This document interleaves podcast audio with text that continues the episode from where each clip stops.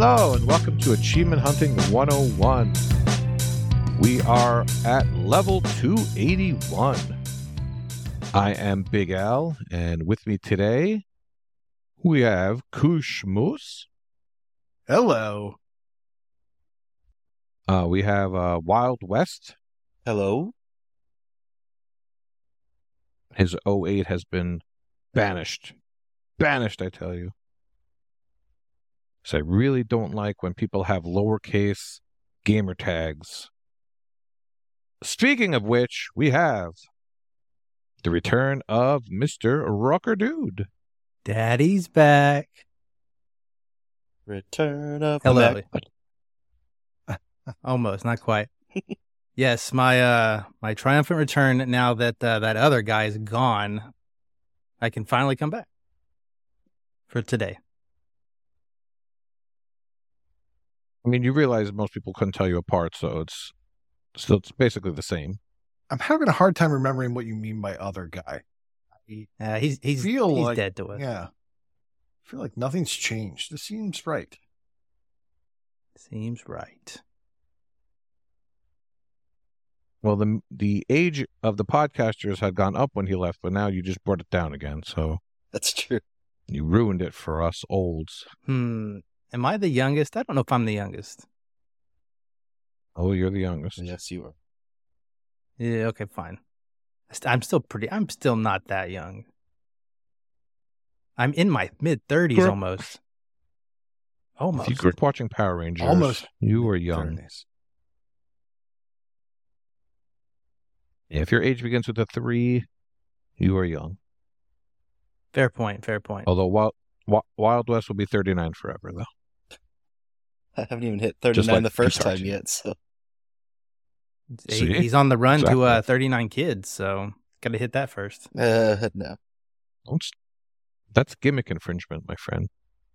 Well, you know, you were sitting on it. I had to jump in there.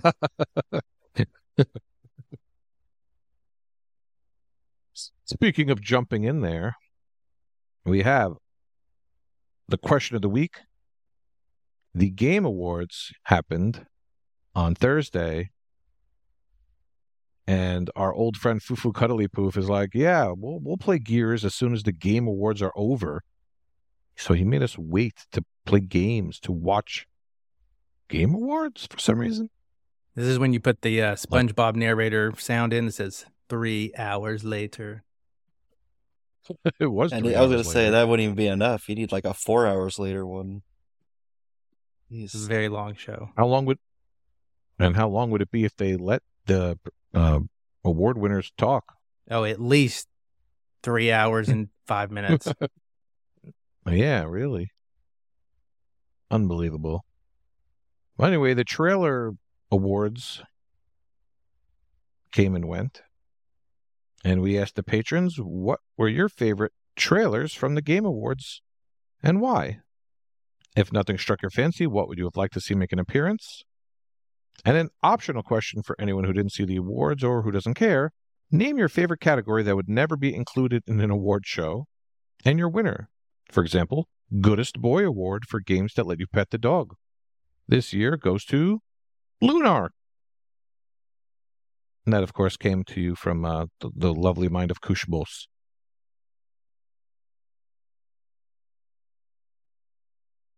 So, I see now that Corey's here with the show notes are all color-coded. So it sounds like Corey wants to go first. Just going off the list here, and top it off is somebody left us a message under the name Foo Foo Santa Claus Poof, whoever that is, and they think they have an opinion that needs to be shared with the world, so they did it in text form. They do. And they said, the two standouts for me are The Finals, coming to Xbox, and Jurassic Park Survival. The Finals looks like a super cool new BR game, and I'm a sucker for anything Jurassic Park. Also excited for new Jet Set and Crazy Taxi. Biggest win of the night is that basically everything shown is coming to Xbox, and this wasn't just a Sony Studios showcase. So he had two standouts and other two games he likes, and anything that's coming to Xbox. So, yeah. I can't speak much to The Finals. It's a free-to-play arena battle shooter. Does not scream foo-foo to me, but if he's excited, then I'll go with it. It does have fully destructible environments, but it is out there, free-to-play now. You can play it. So that was a nice little... I don't know if it was a shadow drop or not. I wasn't keeping up on The Finals news, but his other one, Jurassic Park and the Sega stuff, oh, man, that tickled my fancy, jingled my jollies even. And Jurassic Park was one of my top two announcements we got. So it starts off with a CGI trailer, and that's most of what you see. And we don't really know a lot about the game. It's a very quick gameplay at the very end, but it seems like it is going to be first-person action survival. I don't want to say survival horror. I've seen other podcasts mention it, but it is the Jurassic Park game I think that everybody's always wanted. It actually takes place one day after the events of the first Jurassic Park movie. So just being in that world is exciting, and you're thrown right into basically the movie the next day. So I think it's going to be, I'm really excited for it. I'm really hyped for this Jurassic Park game. We have no details about it other than it's happening. So it can go up or it can go down, depending on what is produced. So fingers crossed for that. And did anybody else get hyped on Jurassic Park, or am I alone in that? Nope, I did as well. You're alone. Good. Oh. You're a good man. I was gonna talk about that. Now, if your age later begins with 3, you like Jurassic Park? Something. Yeah. The biggest win Kenny is that it's not management. Jurassic Park. Yeah. I'm with you there. We got management with the Evolution game, anyways. So that's fine. Yeah, I always get excited with those, and then they don't land. But yeah, he also is excited for the Jet Set and Jet Set and Crazy Taxi stuff.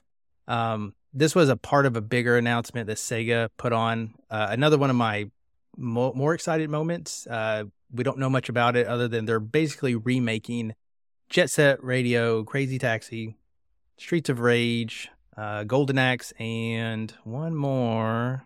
Shinobi. With the the tagline, and more to come. So it seems like they're going to their backlog and digging from that well or whatever, and I think that's exciting. Old school Sega is probably where I like them best. Seems like they're going to those Dreamcast days. So hopefully that works out for them. Vulgar Latin also said, the only trailer I saw was Blade. So how you only saw one trailer out of 3.5 hours is beyond me, but you managed to see a good one. Yes, this is a Marvel game in the lines of Spider-Man and Wolverine. This is Marvel Blade, and I think they're making an Iron Man game. The difference is this one is being made by Arkane Studios, of Bethesda. So while they didn't say Xbox, this is coming to Xbox, obviously. Should be Game Pass day one, all that. Whether it's exclusive or not, that's like the mystery at this point. Other than when it comes out, they said, let them cook. Like, that's their words. So this is probably 2026 at the earliest. But I am pretty hyped on it as well. I like Arkane. They're probably my favorite Bethesda studio. They are the ones who made Deathloop and Dishonored, some of my favorite Bethesda games. And while if I could pick from the Marvel pool, Blade would not be my first or fifth choice, but it would be probably close to that. I think they're going to make it cool, and I think they're the right studio to do it. So I'm kind of excited that we're getting our own Marvel game. So I haven't done Deathloop yet, but I have done all the Dishonored. If they did Blade like Dishonored, would you like that? I think I would. I need to go back and do Death of an Outsider and finish 2. I probably need to restart it at this point. But I really liked 1, and Deathloop was my favorite game, or almost my game of the year last year when it came out. You really should play that if you liked those games. I didn't play Redfall. I don't know if they are they the ones who did Redfall too? I don't think so. No, yeah. No, I thought that was a different one. That's Arkane Studios, not Arkane Leon. Okay, so you don't have to worry about that. So it has good legs that it's standing on. So let's just hope it delivers. Yeah, I don't know about the first-person combat. Like, if they stick with that, I don't know if I'm going to enjoy that. I think they have already said this is third-person action-adventure. Okay, well, then I'm definitely more excited about that than I am first-person combat. I'm almost positive they said that, but yeah. I think that third-person, it would fit this better. Question is, and this is the deal-maker, Jessica Biel on or off board? Like, is she on board or is she not going to make it? Off board. Darn it. Okay. I don't know. I think it was on FX the other day when I was just passing through channels, and it was on. Her character's pretty wooden in it. Blade 2? Blade 3. Blade 3. Is it 3? Yeah, is it Blade 3? Okay, yeah. 3 is the one that had with her and Ryan Reynolds, yeah. As well, yeah. Yep. Ryan, he's playing Deadpool, but not Deadpool quite yet. Wait, really? Ryan Reynolds was also Deadpool in the Blade movies? No, I was saying he was playing the shtick. He's been workshopping the shtick. He's been workshopping his Deadpool shtick for many years before he actually was Deadpool. Right. I knew about X-Men 3, but I have not seen the Blade trilogy. He was Deadpool basically. Well, I mean, he was Deadpool, yeah, but like in X-Men Origins Wolverine, he was still workshopping it, like Koosh said. Getting it ready. I'm hoping Arkane is our little insomniac, if you will. So do we? Corey, I can give you. Sorry, I just wanted to tell Corey something very important. I could give you a reason to see the Blade movies. I've seen the first one. I don't remember it, but I did not know that there was 3 of them. Yeah. In the third movie, Blade Trinity, Triple H is in that movie. Oh, he would be an awesome actor. Yeah, for sure. He was a vampire, wasn't he? Yeah, he's got the teeth. Yeah. He's got the acting chops. Yeah. Well, you're right. I am intrigued. Yeah. A huge movie career he had. Wow, that was 2004. Wow. So yeah, pass it to the 40-year-olds. What do you guys got? Sorry, Jameson. No, I was just going to ask y'all, do we want that to be exclusive or do we want it to be multi-platform? What were we talking about? Thoughts? Blade. Oh, no, I'm kidding. You mean those things that we used to have on the Xbox 360?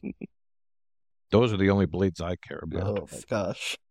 Now you're showing If I could have the other games, like even if they were like on PlayStation and PC, I'll let them have Blade on PC. But if we can't have Spider-Man and Wolverine, then no, they can't have Blade.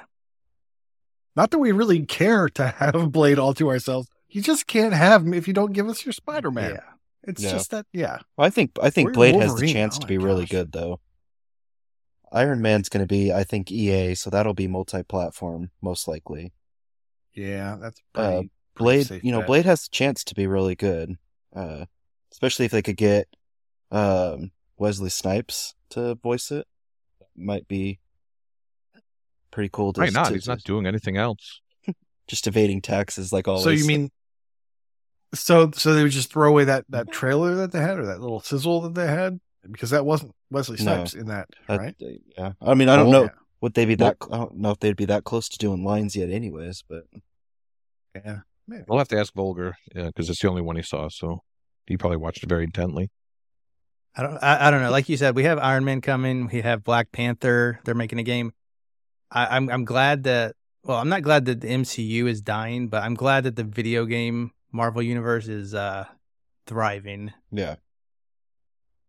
It needed to after Avengers. A little late. Oh, man. What if this leads up to an Avengers Marvel game? Last thing, whenever they release it, I would hope that they would not release it in the same year as Wolverine, because that might hurt it, depending on how that game looks. As long as they don't make it a games as a service game. Well, it's a single player game, so it won't, it won't ride the charts for that long, I don't think. No, but competition, with that stuff sometimes. Comparatively, yeah. If you say it's in the same year, but even if they just did it a month later, like 6 months later or whatever, that would be good. Yeah, that'd be fine.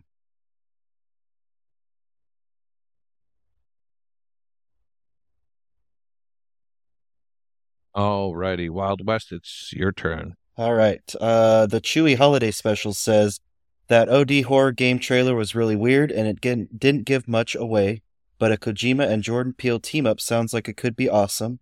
The Blade game from Arkane also has lots of potential. Let's hope it's more Dishonored, Prey, and Deathloop than Redfall. So I think we kind of covered a lot of the Blade game, so we'll leave that at that. So let's go to the next kind of big one. It wasn't really didn't really give anything much away, but it was just a little bit of a trailer promoting the Kojima Microsoft partnership with the cloud and everything. I've never played the Metal Gear games. I've never been a big fan of them. Are you guys excited to see a Kojima Xbox team up on a cloud game? Not yet in the slightest. Yes, but not for me. For other people, I'm happy for other people, and I'm happy that we get that big name. And it's kind of locked down, but it means nothing to me because I'm going to have to be told that it's amazing and I have to play it. Other than that, I'm not going to check it out. Yeah, I am more excited on what they mean by harnessing the power of the cloud and what that tech is. And that will get me to check it out more than Kojima's name being on it, Yeah. Because it looks weird anyways, but it seems like it's one that's, again, far off, like 2025, probably 2026 again at the earliest, if I had to guess. So I kind of hope we actually stop hearing about it, but I don't think we will. It's been pretty. They announced it. We haven't really heard much about it until then. I think you're right. I would say even later than 26 after that, knowing how perfectionist type he is, it'll probably be pretty far out there. I don't know the. Sorry, I was going to say, I don't know the legitimacy of it, but I heard they are also working on Death Stranding too. So yes. If that's true, then, that's got to push back, development on this a little bit. Yeah. Yeah, was that a previous announcement in Death Stranding too? I think. I thought they did that at another show or something. Probably. Yeah, it was. I remember hearing about that somewhere too. Yeah. But it'll be... I think it'll be good to get something like that on the Xbox, to have a partnership like that. So I guess the next thing would be like, do you guys get excited when they bring celebrities out? Because to me, it's kind of like a bore fest when they bring the celebrities out, other than like Keanu Reeves was pretty cool with Cyberpunk.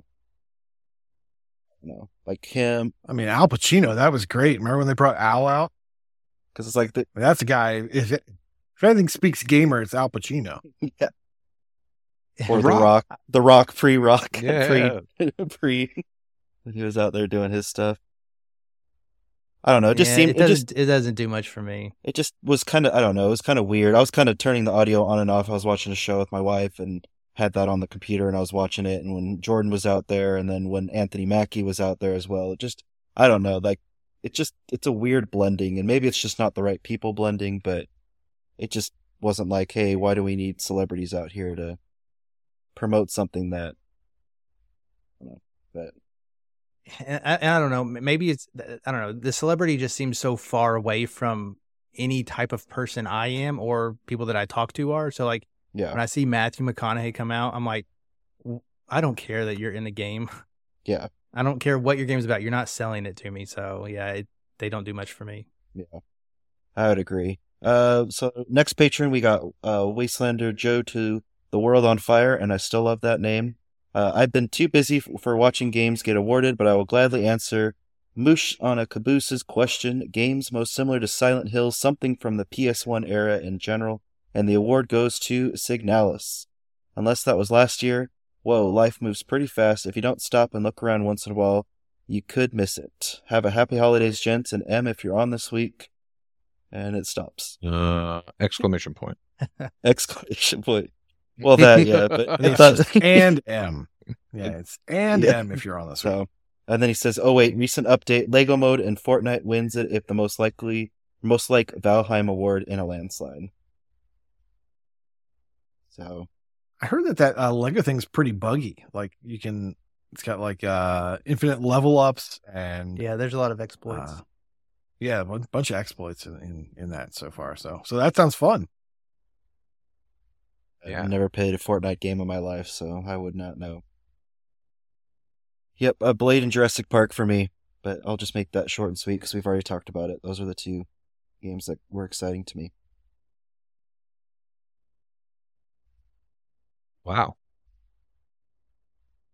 Okay.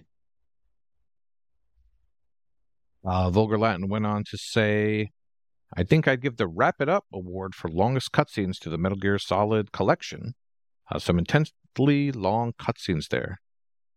But then he went on to say that Metal Gear is all about the story and lore, though. That's the appeal for me. So for me, I wanted to firstly say that Hideo Kojima looked pretty freaking amazing for 60 years old. And maybe it was just me, but... That's because he's not American. Well, I don't know. Their diets are way better than ours. Because he's wearing sunglasses, I'm sure. and the red shoes detracted your attention. So I started eating sushi. He dressed this way. I don't know. Looks better than Jordan Peele. Yeah, my history is playing Metal Gear Solid 1, like starting it like 3 or 4 different times and not getting into it. Not really a stealth fan.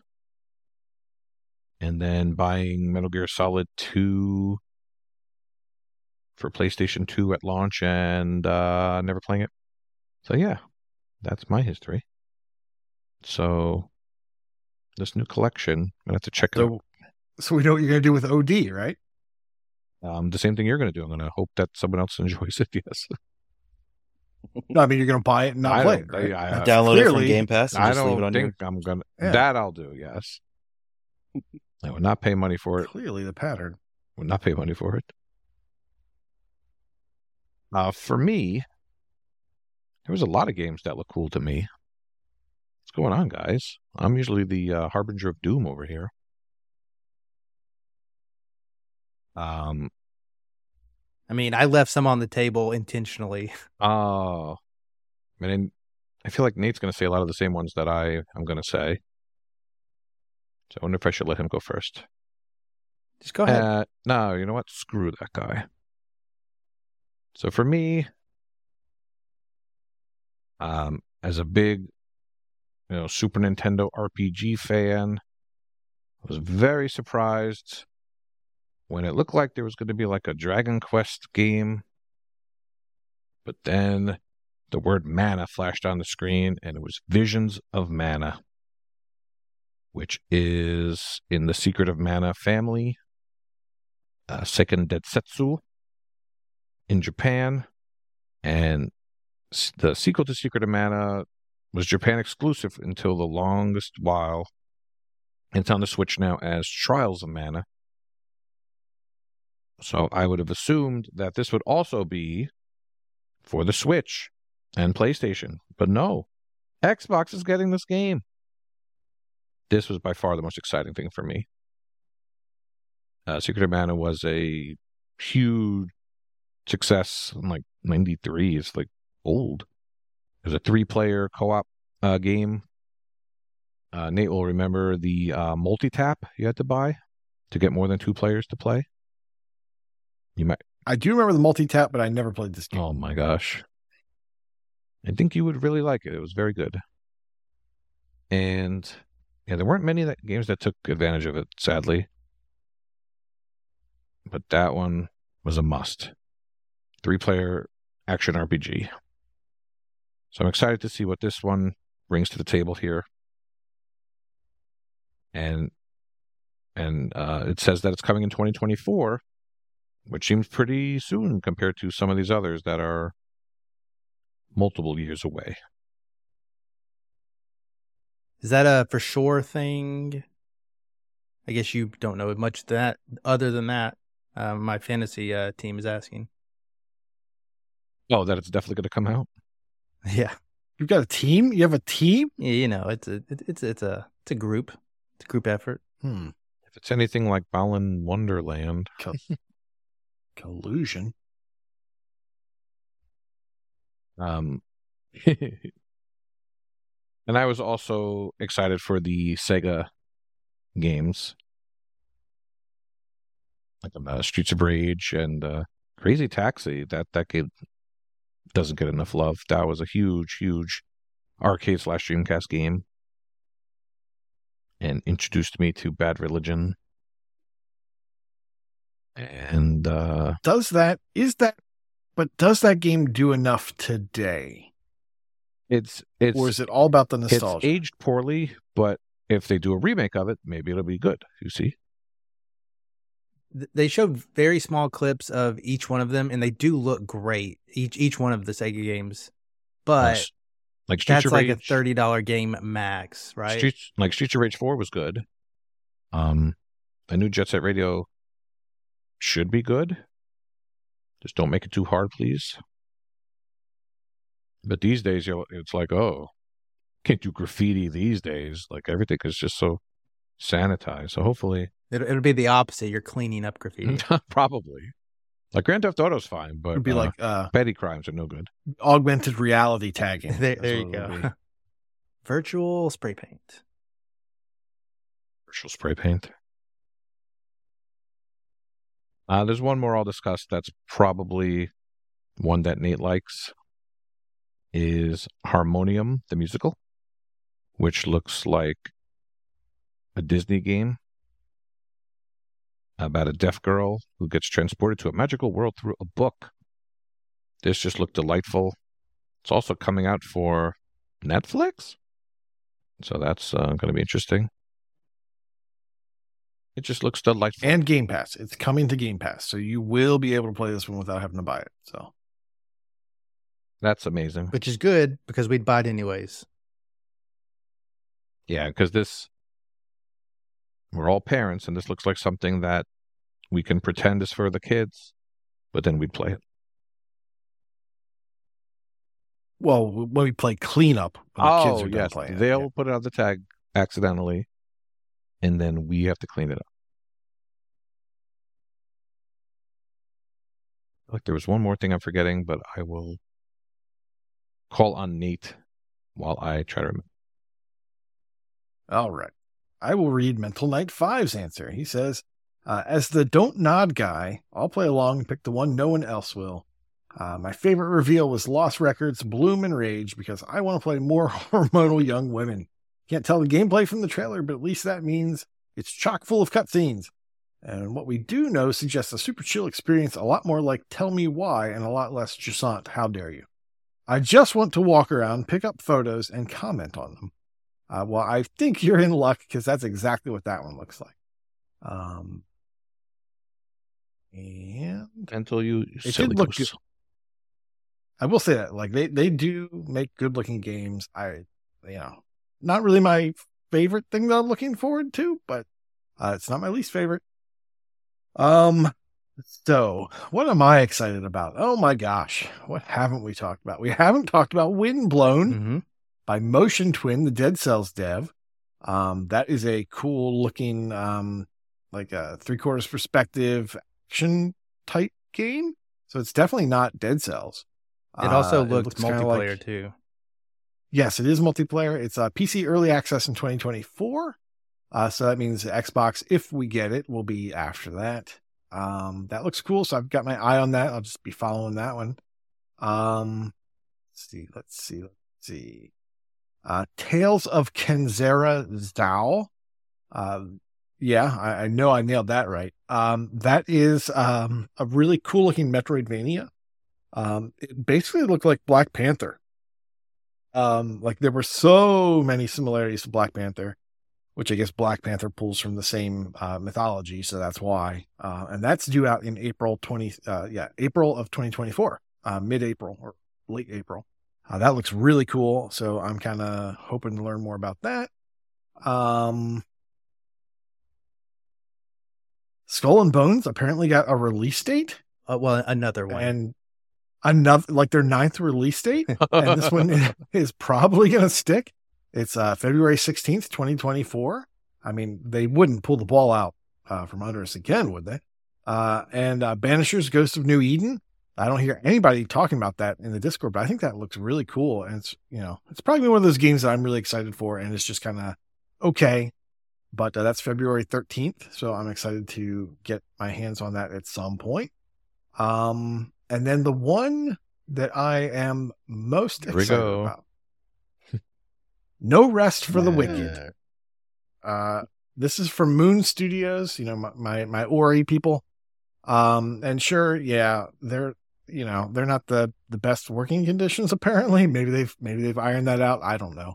But the art style in this game looks really good. And when I first heard that they were doing an action role-playing game, and not a platformer and not an Ori, I got kind of sad, but hadn't seen anything until now. And that, from the moment I saw the trailer, I was like, okay, I can live with that decision. Like, let's see what this is, because so far it looks amazing. The trailer looks exactly like, to me, I kind of nailed down the art style. It looks like that Arkane series on Netflix, which is the League of Legends anime. And that looks, or, you know, I guess, is it anime? I'm not sure. But animated movie or animated series looks great. And the combat in this game looks fun, too. So I'm really hoping that this makes it worth the no worry right away.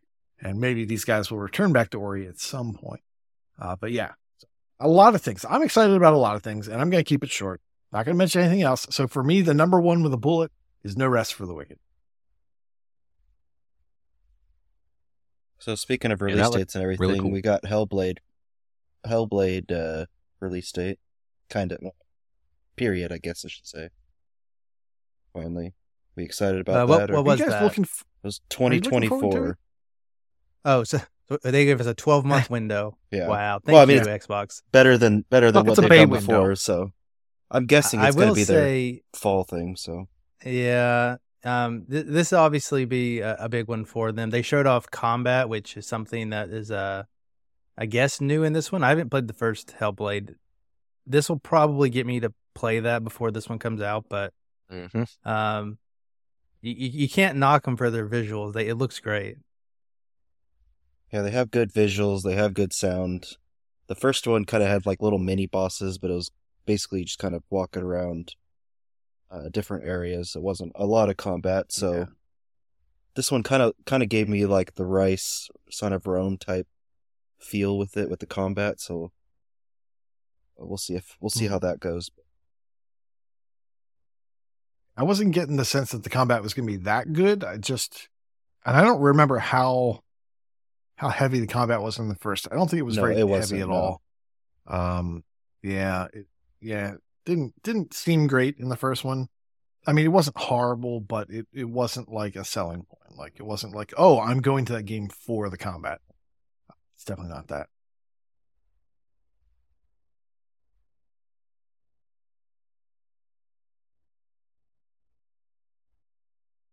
All right. Any others? Anyone wants to talk about? Brothers remake. Monster Hunter. I mean, I'm there for that. I'll play that. Brothers, not. I'll never play Monster Hunters. Oh, why not? I was just going through the list of. Because I dived other Monster Hunter and it. What's that, like a large wad? It sucked. What's that, like 500 hours? I don't know, but I don't even know if I made it past the tutorial. Really? Yeah, it was. Like, they were touting that you could, like, play co-op with somebody, and me and my friend tried for an hour, and I don't think we ever did. That was pre-achievements. Well, pre-achievement hunting, seriously, again, days. Brothers, I will play. Hopefully not to the finish, right? No. It should. Of course, yeah, you should. There's supposed to be a new area. I'm pretty sure they said there was a new area. So there will be a little extra gameplay. Maybe they'll put it at the end. I don't know. Who knows? Awful achievement list. Since you kept this train going, I'm going to mention Dave the Diver crossover with Dredge. So they're pulling Dredge content into Dave the Diver. And I'm hoping that we'll get that sooner rather than later, because I'm really looking forward to that game. Yeah, it seems like I keep seeing mention of Dredge on TA and everything. I got to look something like I might be interested in to try sometime. Yeah, it's on my watch list. I'm waiting for the end of the year sales, and if it doesn't come, I'm just going to drop the bullet and get it. What about Big Walk, the Untitled Goose Game developer? Oh, have they earned our trust? They have. It looks weird. I mean, I'm interested. Yeah, it looks weird. No. I'm going to follow it. I mean, I'm not going to get it right away, but they've definitely got my trust to check it out. It just looked so weird. Like, that was definitely the weirdest trailer for me in the whole game. Yeah, that looks weird. Yeah. What about Komori? You have to remind me of what that one is. There was the woman that came on stage, and she was like super cute and hard to understand. Game. Yeah. No publisher game, but oozing style. Like kind of street ninjas. And then they can see demons by looking through like the window in their fingers. So that seems pretty cool. I mean, but we don't know anything about it. Is it just parkour? Is it combat? Is it a hero-based thing? We have no idea what that is. Yeah. First glance looks great, but yes, too much mystery at the moment. That was the one thing I got from this Game Awards. It was probably the best Game Awards overall. Still a lot of things that can be done better, but a lot of the stuff they showed were 2025 at least, and that makes me a little bit sad. 2023 was so good. I kind of have a feeling 2024 might suck in terms of awesome comparison. New games, so yeah. Now, as for the award show, itself, there wasn't much to speak of there, but the thing that I got from that, thinking about it afterwards, was, hey, Sony didn't own the awards like they did like in previous years. Like this year, it was all about Baldur's Gate 3 and other games, and it just really wasn't like a Sony-owned production, or it just seemed like it was kind of rigged before. They would just always get the benefit of the doubt if it was kind of like two things were kind of even, like, oh, it goes to Sony. And so even though Xbox didn't come out as like the big winner, right? It was just nice to see that Sony didn't come out the big winner, and it was kind of spread around. So I appreciated that. For sure. Yeah. Like Spider-Man 2, I'm sure it's a great game, got 0 of the awards it was nominated for, which is kind of mind blowing. That's okay. Wait, did Baldur's Gate release yet? Because the guy didn't announce that it did. So it's technically not out yet, right? It's released and it's been patched at least once. No, I mean, just looking at some objective reviews on Spider-Man, I've heard that it's pretty samey to the first one, which is can be a good thing, but I think Baldur's Gate kind of pushed it more from what I've seen, and I'm interested in trying it out someday. See what all the praise is about. To be honest, Baldur's Gate or Spider-Man? Yeah, which one? 3. Yeah. That's on my list as well. Kind of waiting for an end of year game sale. Like, doesn't happen, I might just go ahead and get it. But what it did get me to kind of like ponder a little bit more is Alan Wake 2. That game apparently has longer legs than I thought. How many awards it did win. No, you don't need to convince me about that. They got the DLC. Is that out? Yeah. So the new game, New Game Plus is out. No new achievements though, but I'm still going to do it. Okay. I'm still going to go and do it. So. Sure, good man.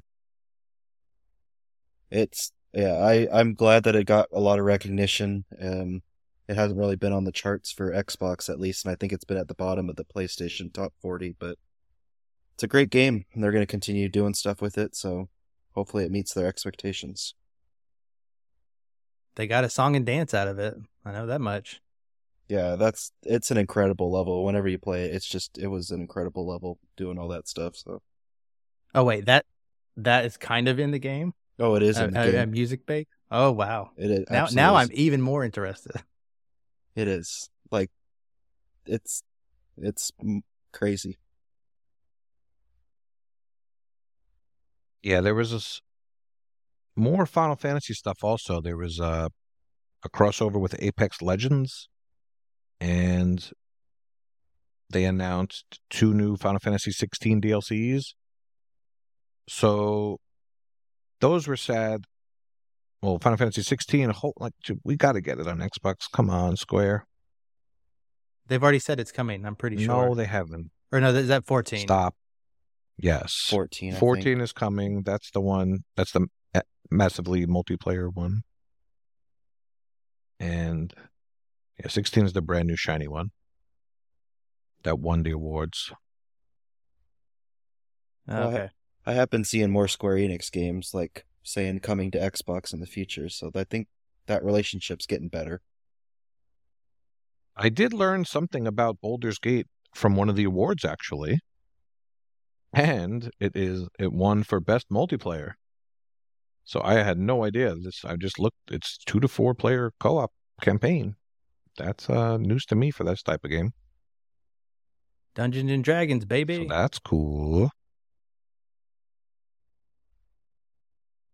Well, I mean, if that's multiplayer, then I guess Cyberpunk can be a games as service, so. That's just fan service. All right, that was some good game awarding talk from our award-winning podcast.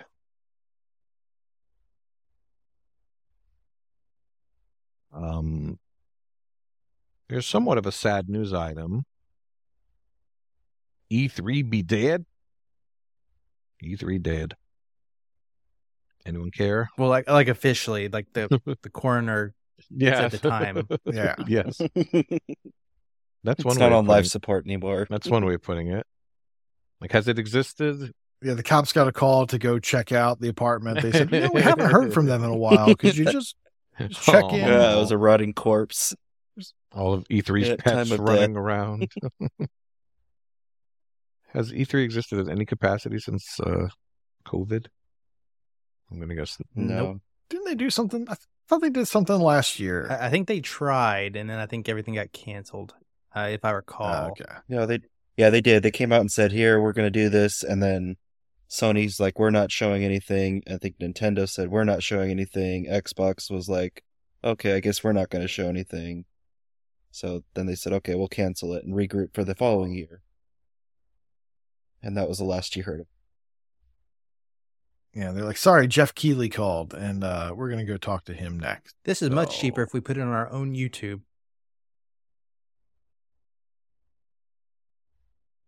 All right, we're going to go on to Game Showcase. And Nate, you are first, my friend. All right. So last week I said I was going to be talking about Christmas games all month, and I'm not. I might talk about 1 or 2 more, but not this week. This week I am talking about a Vayner that came out last week, and it is called Laika Aged Through Blood. And this game I have been kind of keeping my eye on for a while, because I was waiting for it to come to Xbox. It's been on PC, and we finally got our turn at it a week ago. And in this game, you play, I think, a coyote or some sort of wild dog who rides a motorcycle. And your family, your mother before you, and then supposedly your daughter at some point have this ability where you're immortal, and it gets passed down to, I guess, one person at a time. So the mother had it, or the grandmother had it for a long time, and she passed her more immortality down to you, the character that you play. And I guess at some point that's going to be passed down. Maybe that's part of the game. Maybe it's not part of the game. I don't know. This game is interesting because for the most part, you are on a motorcycle and you are kind of going around Excite Bike style. Number one, this game looks really good. So it's not Excite Bike graphics, but it is the same sort of concept. You've got these this landscape that you're going up and you're going off the landscape, and you have weapons. So you'll be able to switch through weapons and you'll be able to upgrade that to carry more weapons. And the weapons have limited ammo. So the revolver you start out with has 2 shots. And once those 2 shots are gone, you have to reload. And the way you reload is by doing a backflip, a full backflip. And when you do that, you'll reload your gun. There's also the ability to reflect bullets. And so you just kind of like change your direction by holding the X button. It'll change whether you're going left or right, which way you're facing. And if you time that right and you hit a projectile coming in, it'll reflect the projectile. However, that also needs to be reloaded. And the way you reload that is with a front flip. So you kind of have this limited arsenal in terms of that. And your bike serves as a shield. So if you face the bike so that it is between you and an enemy that is shooting you, and it can block a projectile. But that leaves you open to the other side, right? So if you have 2 people on either side of you, you're blocking one with your bike, you're completely exposed to the other one. So this game is all about prioritizing targets and making sure that you are facing the way you want to at the time you want to, and that you're constantly doing flips and blocking and reloading as you're going. Now, what helps that is when you go to your aim mode, you hold down the right trigger and you use the right stick to kind of aim your gun. It's a lot like if you played the Macintosh game a long time ago called Abuse. I think it was called Abuse.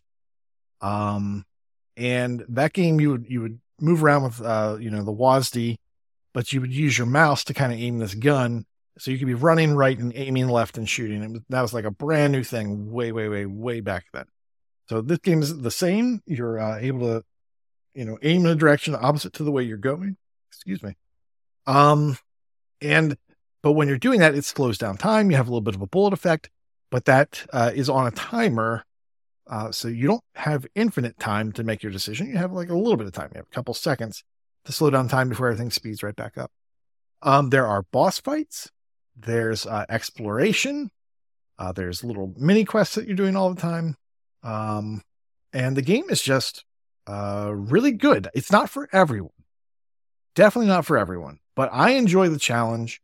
When you die, it's a very quick reload. You don't even notice it. It's that fast. So you're dead. Boom. You're right back in. You're doing it again. The checkpoints are pretty generous. So you can save these little totems as you're flying by them. You just hit the Y button, like a little prompt to come up. And while you're speeding by it, you have plenty of time to hit Y and it'll save that at the checkpoint. And you can just jump right back to that as soon as you're dead. When you die, you'll drop a little baggie and that will have some of your gold. I think half of your money. And if you die again, you drop a second bag. You can upgrade that to drop more bags, so you have more chances to regain all of your gold. If you die, let's say you only had 2 of these satchels or whatever, and you die 3 times, well, you missed the first satchel. All that money's gone. It's not a big deal. There's ways you can grind money. You can just grind these sections over and over again, so you can build up. So once again, this game is not for everybody, but if you do enjoy that type of challenge, like that quick do-over, like how am I going to get through this section? Okay, well, I take this guy out first, that guy out. Then it might be for you. I have one complaint about the game, and that is the music. The music is really good, but it's kind of like a soundtrack. So the music isn't like background music or level-based music or ambient or anything like that. They're actual kind of like songs that you're playing through a cassette player, and it's actually collectible. You'll be picking up different cassettes and they're hidden throughout the world. And when you do that, you get a new song. The problem is it's on repeat. So you'll hear the same songs over and over and over again. And for like 3 days in a row, I had these songs just stuck in my brain and I could not get them out. I would go to bed, I'd wake up the next morning and I would have that song in my head. And it was just driving me nuts. And when I turned them off, like you go into like the little cassette player and you hit pause, which you think would take it off. Well, they load up again the next time you zone out and zone into a different zone. You basically have to redo that setting. So I have just resorted to just turning the music off in the game because just for my sanity. And I will go back later and listen to those songs because they are good. They are very good songs, but it's just a poor design choice where it just kind of burns into your brain. So all in all, I really like this game. I am not going to get the first completion. I don't know if, does anyone have the first completion? Me? No. Oh. No, they're one short. There's one guy with 41 achievements out of 42. So that will be completed at some point. I was in the running for a little bit, but of course got distracted and other things came up. So I won't be completing that. One other thing the game could do better is those little side quests where you have to return something. They don't mark them on the map for you. They allow you to put, as far as I've seen, as many marks on the map as you want, but they don't have different ones and you can't put like any sort of note next to it. Like, oh, well, this is where I have to return this drumstick to this guy. Well, good luck finding him again. And there are solutions out there. You can Google and find all this stuff, but yeah, it would be nice if the game tracked that a little bit better for you so you didn't have to go out and do that yourself. But that is Leica, Aged Through Blood. I am excited for it. $20, probably too much for most people for this, but I'm okay with that. I'm happy with that price, and I'm having a good time with it. Wow. Yeah, so I've never seen a Vayner with a motorcycle like this, but there is... In Fernax, you can hop on a bike and traverse with that. But other than that, this looks pretty cool. That's because this is the first Motorvania.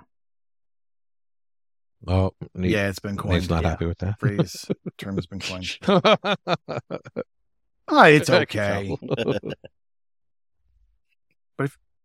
But if you look at the screenshots, the art style is kind of reminiscent of like a, what is that game? I'm going to forget the name. Like not Dab or Shiv. I think it's reminiscent of like Shiv. If you've seen that, that's the game, right? Shiv. Yeah. Shank. So one of the things that I noticed first. Shank. Yeah. Thank you. That's what I was thinking. Yeah. Shank. One of the things I noticed first from the achievement list is that there are achievements for dying. One in particular is for dying 1,000 times. Now, is that just some ridiculous number, or are you actually dying that much? Do you feel like you are at least? I am. I've died a lot. It says I haven't died 100 times. I think the counter must be off. I must have died 100 times by now. Nah, you're that good. And that's another. It's another sad thing, you know, that they don't really have achievement tracking, so you can't see how close you are to any of these. But yeah, I haven't died 100 times yet, and that seems wrong. I must be like right on the verge of 100. But there are places where you can, you know, use a checkpoint to kill yourself very quickly and just hold down the stick. So sure, if that's holding you back, yeah, you can get it done at some point. It was more not really the grind of having to do that, but more so that. To me, that implies that this game is really difficult, but I'm not really getting that sense from you yet. I wouldn't say that it's not difficult. I would say that it is skill-based, but you can grind and upgrade your weapons, and you can make it easier on yourself. You know, if you're having a hard time with this thing, you can get more. You can upgrade your weapons to get more shots per reload. So like right now my pistol has 3, and the next upgrade for it will allow it to reload at 120 degrees as opposed to like a full rotation. So that just means when I go to block it at that point, it's pretty much a reload. So I'll be able to fire again. So yeah, so you can do things like that will make it easier for you to have more shots to kill more people, but nothing's going to change your health. You know, you get hit once, you're dead. Right. So, there is a skill component to it, but you can make it easier by overloading your offense. All right. I'm definitely more interested now than I thought I was just, from a first glance, but, yeah, I kind of like the motorcycle aspect of it and riding around. Yeah. Some of those jumps are really fun. It's kind of got like a little trials component to it. None of that is really difficult, but you can tell that you're going to have to upgrade your motorcycle. If you actually go look at the little menu screen, you can see that you're going to be able to upgrade that, get more skills. There's, you know, I was gated at one point because I didn't have a shotgun. That shotgun opens a particular type of door. So it's like the missile in Metroid. And I think I'm also going to get like a turbo boost at some point and maybe a grappling hook. I don't know. But you know, there's going to be some mobility options I just haven't run into yet in my, how many hours? In my 9.5 hours. Yeah. The top guy is at like 42 ish. And they just need to grind out distance at this point. So. Well, you'll have to get your nephew to work maybe.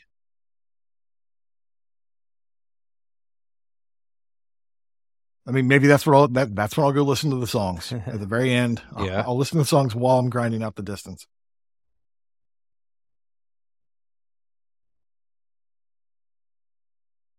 Where are you going to listen to the songs?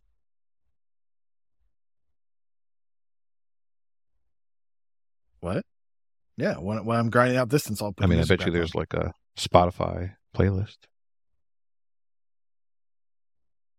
Oh, I'm sure you can get the soundtrack.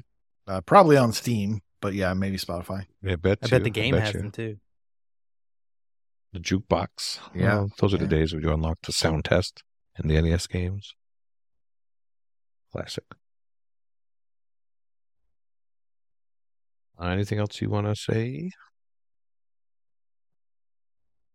There you go. I want to say that was Laika, Aged Through Blood. Yeah, guess what? I don't like the title of this game.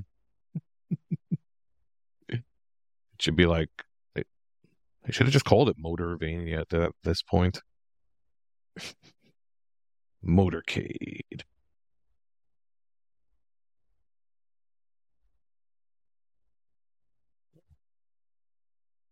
All right. Laika, Aged Through Blood. I will go next and talk about a wonderful title called Invert. Brought to us by our friends at Victory Road and Turnox. Now, I played this game because I thought it was going to be a game like N+, that kind of game, and it kind of is. And it's, you know, I wanted an easy game to play. It showed up on my RTDL, of course. And this is before the 12 Days of Christmas came out. More on that later. So TA says this is a 1 to 2 hour completion. So I played the first world and it took maybe an hour. And then I looked at the achievement list and you have to finish world 3. So I did a little more investigating and realized after the fact that there's cheats in this game. And you mean the 34 TA difference didn't give you that hint? I would have assumed that the time estimate would have been like a half an hour at that point. But remember, this was like 2020, pre-COVID to early, so like we were still like 1 to 2 was fine. That's true. Well, the cheats are for skipping all the levels, but you have to put a cheat code in and then start the level up, and then you can choose to end the level. However, you still have to do the boss levels, of which there are 3. So basically, the game is a platformer, and it's one of those, like an N+, well, not N+, like a... You know, what Elroy calls a plat failure. So you're going to die a bunch. And much like Laika, There's achievements for dying a bunch. 666 times, to be exact. And there's also achievements for jumping a lot and for inverting a lot. So the gimmick of this game is you're hitting A to jump and Y to invert, and you're going in and out of the shadows. This is going to be blasphemy, but I could compare it to in Guacamelee when you're going in and out of the shadows and fighting guys there. So I actually thought this game would be like, do you guys ever hear of this Windows game called Gravity Guy? Was it shot in the dark?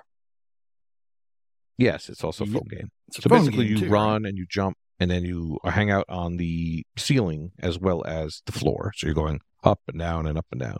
And that's with the name invert, that's what I thought it was going to be like. But it's not like that. At least in the beginning. So I saw there were cheats, but I decided to go ahead and play normally. And it wound up taking me maybe around 3 hours. Not the 7 that you see, Corey. Just saying, facts. So there's actually a story in this game, and there's cutscenes in this game, alongside some very horrible English translations. So the bosses are actually very hard. So maybe that has to do with the 1 to 2 hour completion. Especially if you're skipping around and not playing the game at all and you're just doing the bosses, it could be very jarring. So the boss basically is this giant thing and it goes back and forth and you have to jump on it several times. So I got all the achievements naturally, except the dying one, actually. And then there's a stage 112, where you could just let it sit because you start off by basically dying if you don't touch anything on the controller. And you could just let that go over and over. That's one way to do it. There's another way to do it by putting in the cheat code, and you can kind of get yourself lodged in the wall, and you'll just keep dying over and over. That's actually quicker, but more setup. So, being that I'm a crazy person, I used the cheats after I got the completion, and I went to the World 4, which you don't have to do for the achievements. And wouldn't you know, World 4 is like what I thought with Gravity Guy. So that's where you start going upside down on the ceiling. And I went to the boss, beat the boss, and then I went to World 5, and I saw what World 5 was, and it's basically like a runner. So you're not controlling your guy. You're on like a skateboard. So all 5 worlds have different hooks to them. And yes, Corey, I went to the last boss, beat the last boss, and saw the ending of the game, even though I didn't have to for achievements. So you are probably one of 3 in the world. Oh, okay. I'm counting the developers. That's very nice. Yeah, so I just noticed now that there's a TA walkthrough that just tells you here, put the cheats in. But that sucks because if you do it that way, then you have to like button mash, jumping and inverting 1,000 times. That's lame. Anyway, if you like plat failers and you want a nice little $5 game, Invert's not so bad. It's a cute little robot. Cute little cutscenes.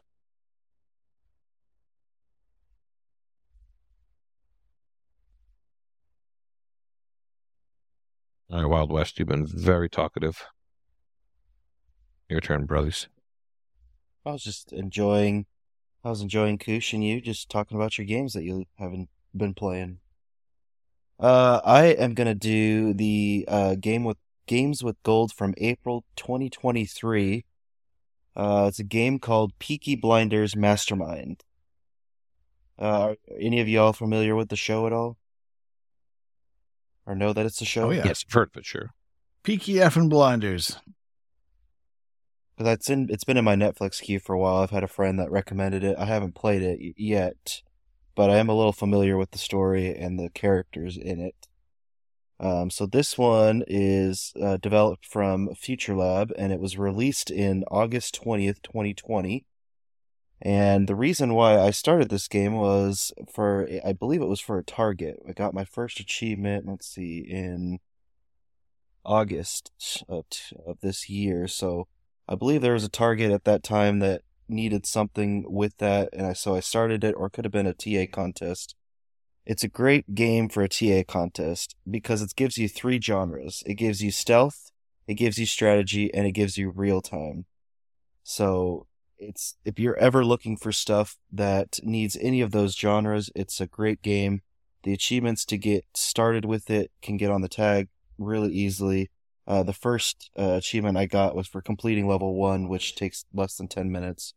So you can easily get it on your tag if you need anything for the 12 Days of Christmas, for any other targets or contests that TA runs. It's a good game for that. All right, so the game is kind of like a... It's not a straight top-down. It's kind of like an angled down, I guess you'd say, view. And you kind of follow a story of someone messing with that gang. And you go through... You play as all the main characters in the game. And each character has something that does a little bit different in the game. For example... I believe it's Shelby is the main character. It's, what's his name? From Oppenheimer. Whatever his name is. So he can go up in the level, and he can kind of manipulate random people in the level to to control that character for 15 to 20 seconds. So if you are trying to walk in the level and you get stuck behind a gate, you can find one of these people, you can talk to them, and you'll be in control of that, and then you can have that person open the gate for you. Now, the main hook of this game is that you can rewind time.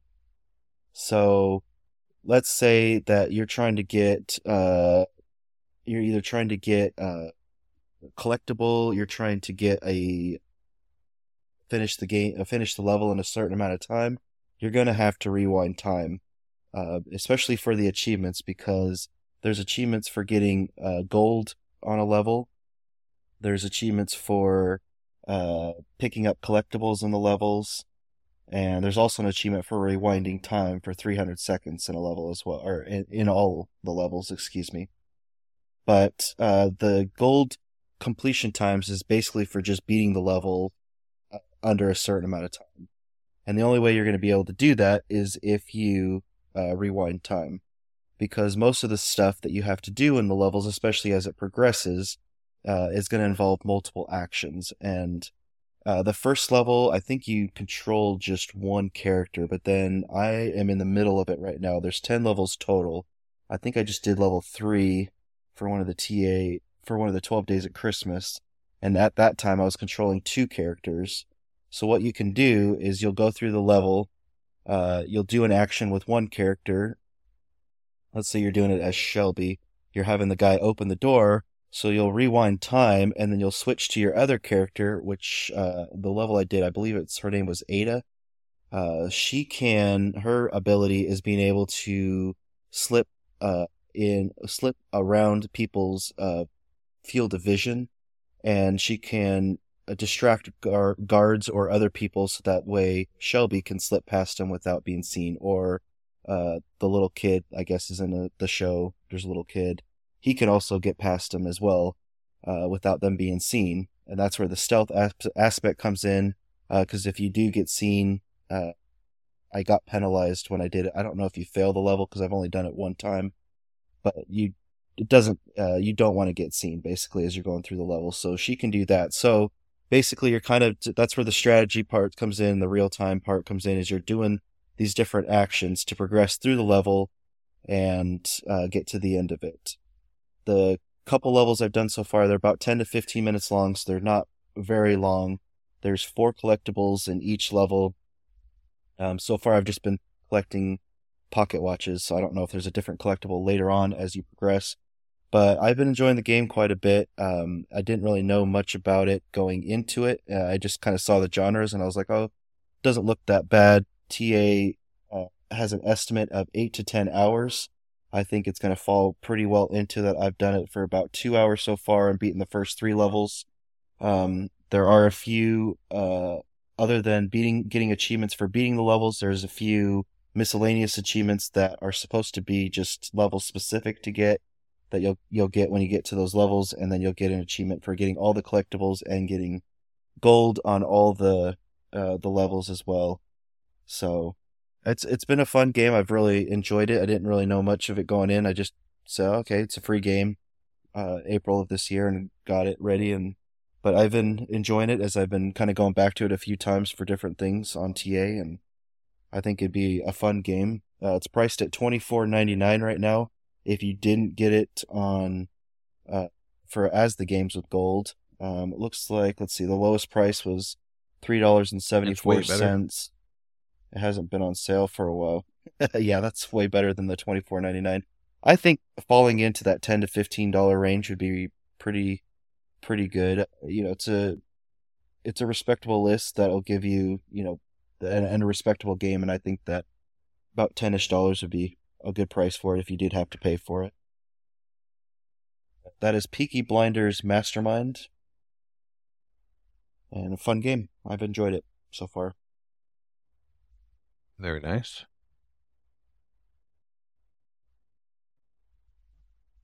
Interesting to see a stealth strategy real-time game. Yeah, you know, sometimes you'll see those games on TA and you're like, well, I don't know if it really fits in that bill, but this one does, because you do need the stealth. You can get caught, and then obviously the strategy and kind of real-time strategy as you're going through it to slip past enemies, because there's not combat yet in the game. I don't know if there will be later. There's not any combat at all. Yeah, you're currently at a scary 666 TA score in the game. And that's true. I guess that's just it's now. That's right. I assume you're going to go for the completion. I will. Yeah, it's probably be one of those games that I'll go back to for a target or something like that. Just kind of save it for that stuff. And I will get it eventually. So far, the golds haven't been too hard to get. Usually, I'll just kind of go through a level once, see what I need to do, and then kind of go back. And like I said, you don't even need to finish the level if you don't want to. You can basically get to the end and then just rewind time and go back to the start and start it again without having to exit it if you want to. Sounds good. All right, thank you for that talk on Peaky Blinders Mastermind. Rocker Dude, your turn, dude. All right. Well, you said you hated Koosh's game, the title, Laika H2 Blood. I think you're going to love mine. It's called Born of Bread. And this is a brand new RPG that has just come out on Xbox. And it is in the style of like a Paper Mario game, which I've never played, but just looking at it, that's what it reminds me of. It is a pretty run-of-the-mill RPG so far. You start out and, quickly figure out that you need to become this hero, and you need to navigate a world and go fight enemies in turn-based combat. As you navigate this world, and it's very linear the way you have to do it, you'll come across allies that will then join you. Each of those allies have special skills that will allow you to traverse the world. And so there's going to be backtracking to different spots whenever you have new abilities to use. And you do that, a few times until you get to the end of the game. And it's not a hard game. And all the focus is on, like I said, the turn-based combat. So kind of like the newer Pokemon, you see these enemies in the overworld, and they're just out there, and if you get near them, they will try to come and chase you, and once they touch you, or if you hit them, you will enter into this combat. And the combat is all It's all mini games, and pretty much all of them are time based. So if you play an attack, you have to. Each one will be different. Some will you'll have a dial that spins, and you'll have to stop it in the green. Some will be like a vertical bar that is going down, and you only have one shot. And as soon as it hits the green, you have to stop it. There's one that is a quick time event where you have to press these certain letter buttons on your controller in a certain order, things like that. And as you play these attacks, you'll obviously do damage. Now, the strategy part comes into which attacks you play. As you go through the game and you explore, you'll get new weapons. And the weapons have different... types of weapons they are, like a sword or a hammer kind of deal. And then they'll kind of have different elements as well. And you'll come across boons that you can apply to your character. And some of those boons will tell you how much HP the enemy has, what they're weak against. So once you have that boon, which I pretty much kept on the whole game, I'll figure out that this enemy is weak to fire, but they have a strong defense against swords. So I don't want to use any of my sword-based weapons when I fight them, whether it's fire or not, because I know that it'll eat up a lot of the damage I'm doing. Things like that. Whenever the enemy attacks, you can time your button press to take less damage. Very rarely you'll get a miss or take zero damage, but most of the time it's, you know, 1 or 2 points less. It doesn't seem like it's a whole lot, but I'm sure it did help in the long run. And there's a boon for that as well to help you with your timing to get that. But other than that, that's kind of the game. I did question about talking about it because they actually released the game, and up until yesterday, really? It was not completable. I was near the end of chapter 4 out of 5 complete chapters, and one of the abilities that your last ally lets you have is you couldn't actually use it, and it was very much needed in order to progress the rest of that chapter. And I happened to come across an update for the game yesterday, applied it, and I was able to use it. So lucky for them, that part is fixed. And I was able to complete the game as of yesterday, just the story. There's been a lot of bugs with it, and I know it's only been out a week, but a lot of graphical issues. It's not a great camera. If you could think of Paper Mario, that's what I keep alluding to when I talk of Born of Bread. There's some platforming that you have to do, and the camera angle is not your friend in a lot of it. It's hard to see where you are versus like the platform you're trying to go to. So if you if it's pretty small or pretty narrow, hopefully you are lined up correctly. Otherwise, you're going to fall either down to another level that you have to then climb back up, or if it's in the water or something like that, a pit, you'll fall, you'll respawn, and you'll lose like a health point or something. But little things here and there, little glitches, kind of brought down my experience. Yeah. Other than that, it's a run-of-the-mill RPG, I think, and it's very reminiscent of, like I said, Paper Mario. It's kind of the vibes I get from it from start to finish. Yeah, definitely has the look. How close does it feel to like a Dodgeball Academia? I'm trying to recall. It's probably pretty similar because that was turn-based combat as well, right? Yeah, I think it was. But it's just like with the kind of like the papery type aspect of like moving through the levels even. That's kind of what I was getting from pretty much from both of those. Yeah, pretty much. It's exactly what you would expect, and if you played that one, that's a good relation for that one for sure.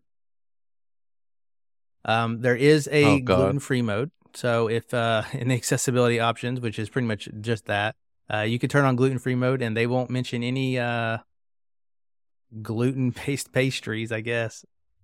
I don't know why that's there, but it is. But yeah, so far, nobody has completed this game. There's actually a good bit of achievements that have not been unlocked. So I don't know if that's bugginess, just unobtainables, or if it's just that underplayed. It's only have 44 starters at the moment. It's not getting a lot of greatness coming from Steam, which is kind of where I'm getting most of my information.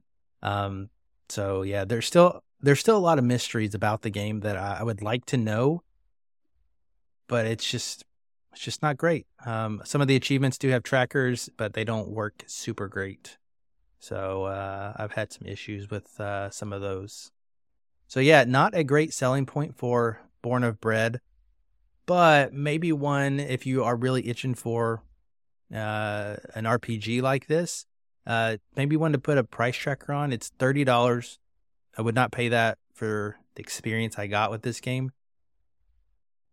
Maybe 15, probably no more than that is a max. So half off, which I hate to say, but if it worked better, then I would probably allow it.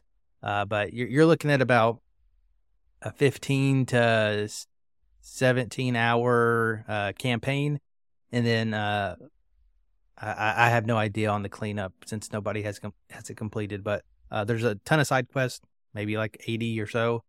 So the content's there. It's just kind of it's all samey. There's a lot of fetch quests, so it's not really interesting. Yeah. That always brings RPGs down for me when they're just a bunch of fetch quests. Yeah. And one of the things that I've really got annoyed is each of the allies that you get, like they seem to have their own, like you can level them up as well. And the bad part is you only level them up by finding a collectible in the game. So no matter how much you use them in combat or how well they do or how bad they do, they don't level up anything based off of that. It's all based off of a collectible you find and then turn in. But to reach their maximum friendship level, you have to like do a quest with them. And I was on track to do one of them, and I did it. I got the star next to the quest, but there's obviously another part to it.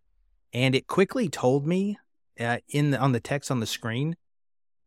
But after that went away, there's no there's nothing on in the menus or anything about where I need to go. And they're very vague about it. So I'm stuck with somebody who's almost max level, and I can't get their special power or whatever it may be until I figure that out. So that kind of sucks.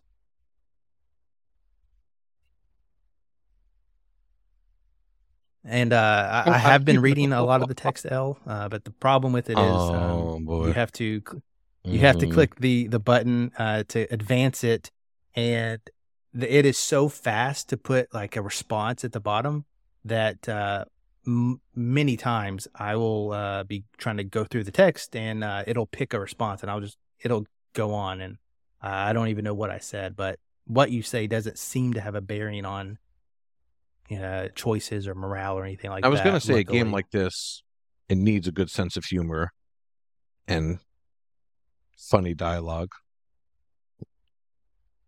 It's very punny with the bread stuff, but other than that, it's kind of blah. I don't know.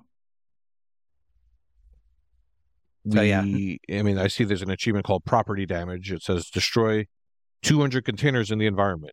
We should fine you. So that's humorous. I was wondering if there's more things like that. A little bit. There are destructible things in the environment, and you get a currency out of them.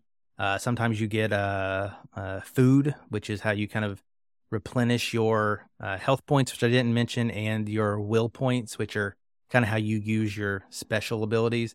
It's not enough to just have a weapon. You have to have the points available to you to do that weapon's move. So obviously the more powerful stuff costs more. So that's what that's for. As far as funny achievements. There's one called Daddy Issues because that's relevant to the game. But other than that, the humor is on the right. less side, I guess. Yeah, it's unfortunate because it looks like it has potential. I assume TA has it listed as action adventure because it's new, and they haven't voted on it yet. Probably that. It definitely needs to be turn-based, and turn-based and role-playing RPG. Yeah, I should probably vote on that. Yeah. But that was Born of Bread. Much better title. Much better.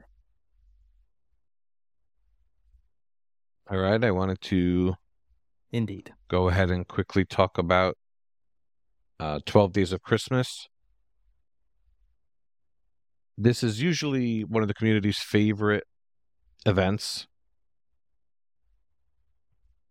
We have a channel in the Discord dedicated to it,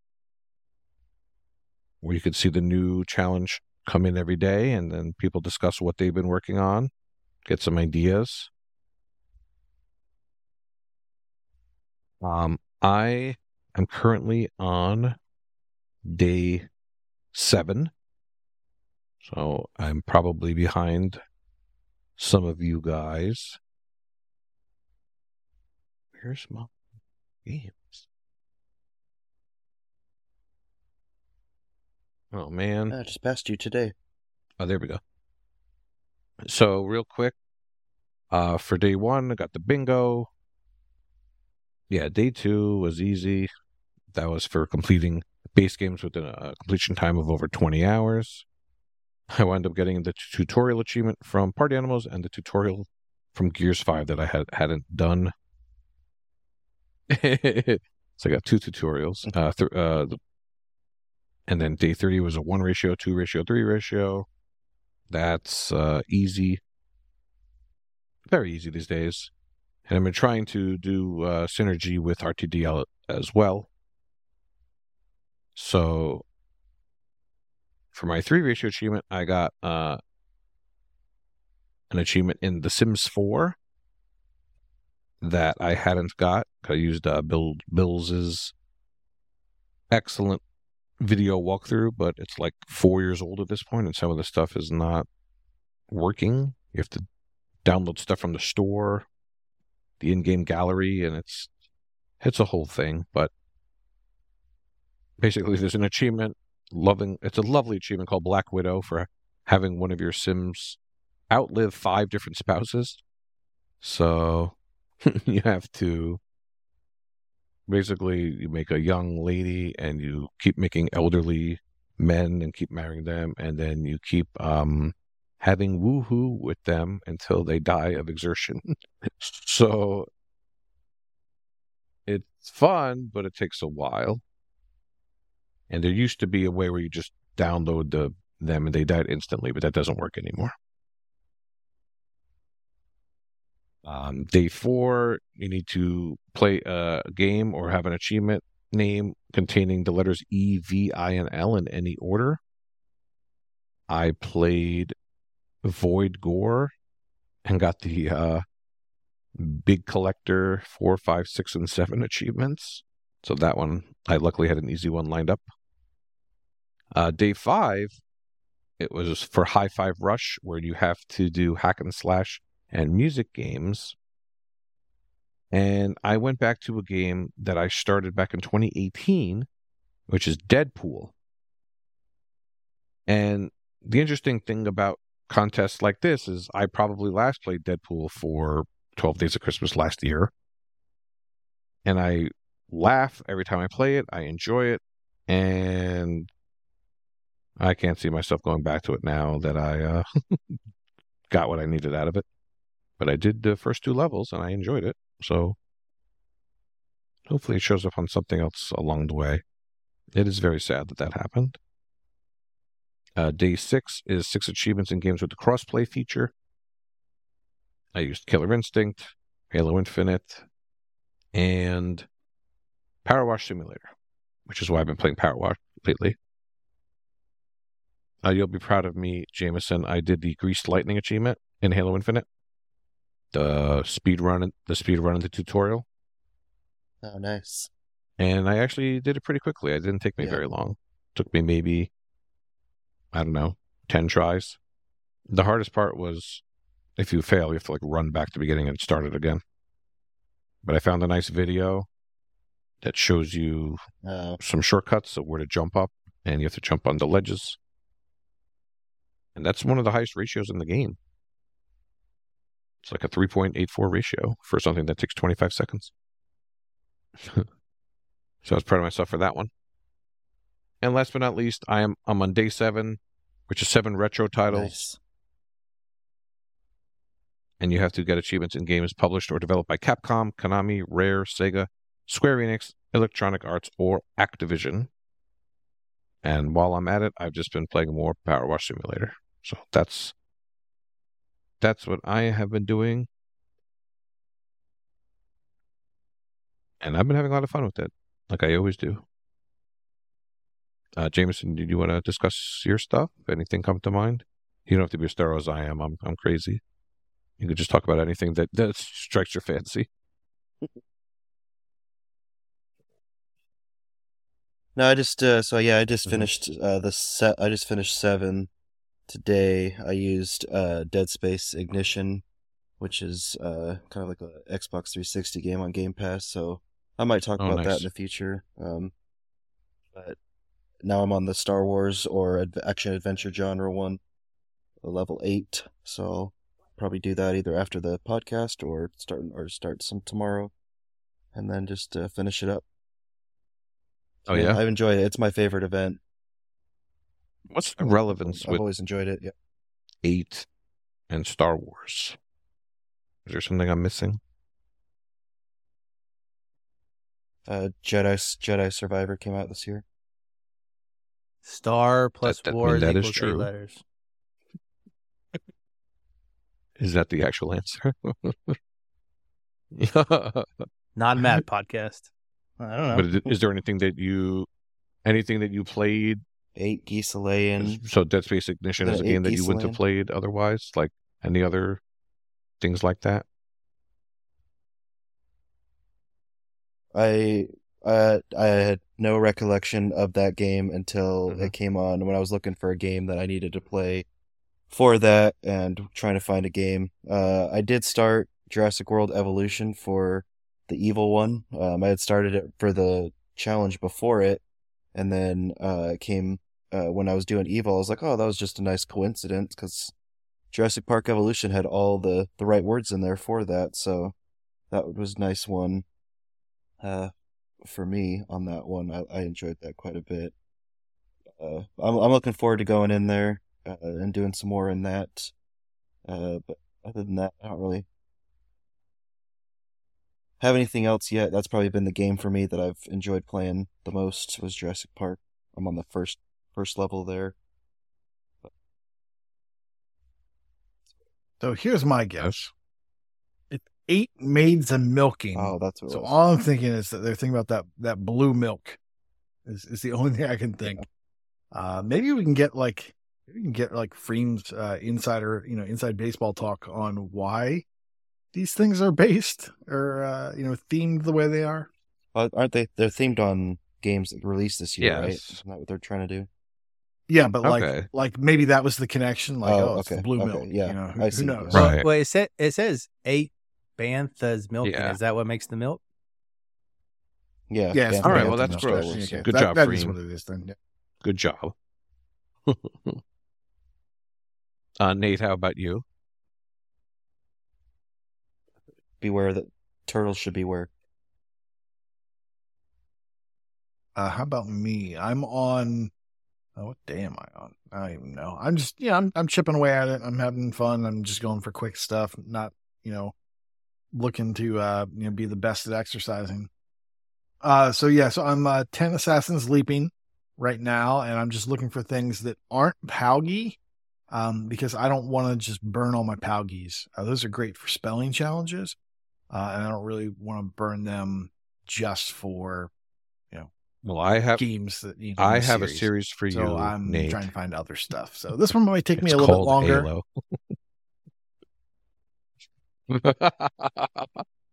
Oh, come on, you love it. Yeah, I also never want to play Halo. So no, I'm the same way. I whenever I'm looking for something, I always have to think about that. Do I want to use that game now, or do I want to save it for maybe something in the future? The Palgies are just so good for spelling challenges. Yeah. Like, I need a quick, whatever. Well, Palgi takes you, 2 minutes to get to. Like, it takes longer to download it than it takes to get the achievement. And they usually do some weird letters, too, like a Q or an X or something in there, or Y. They usually have something weird. Nate, have you been playing anything that you normally wouldn't have that fit one of the categories?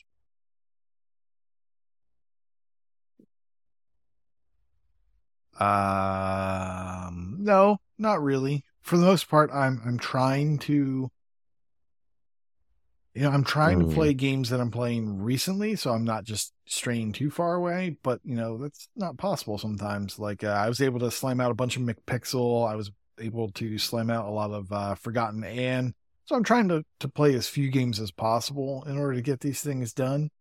I also use Battle Axe on day 5. I used JoJo's Bizarre on 6, and I used Island Saver on day 4. So I'm just trying to minimize the amount of games that I'm cracking open for each one of these. But these day 9 and day 10, day 9 specifically, I had to jump from game to game because that was a spelling challenge, and I'm not going to burn my letters in Palgi. And then challenge 10, I don't know. I don't think I'll get it in one game. I'm going to have to hop around. I'm not going to play Halo. I haven't gone that far yet, so I don't even know what is included. But I'm pretty sure I was told... Well, let me go back. So Challenge 8 is the 8 Panthers milking. So that's for 8 achievements in action-adventure genre or Star Wars games. Challenge 9 is 9 planets exploring. So you have to spell Starfield using the first letter of your achievement names. Challenge 10 is 10 Assassins Leaping, which, as discussed, is 10 achievements from games that are part of a series or franchise with 10 or more entries.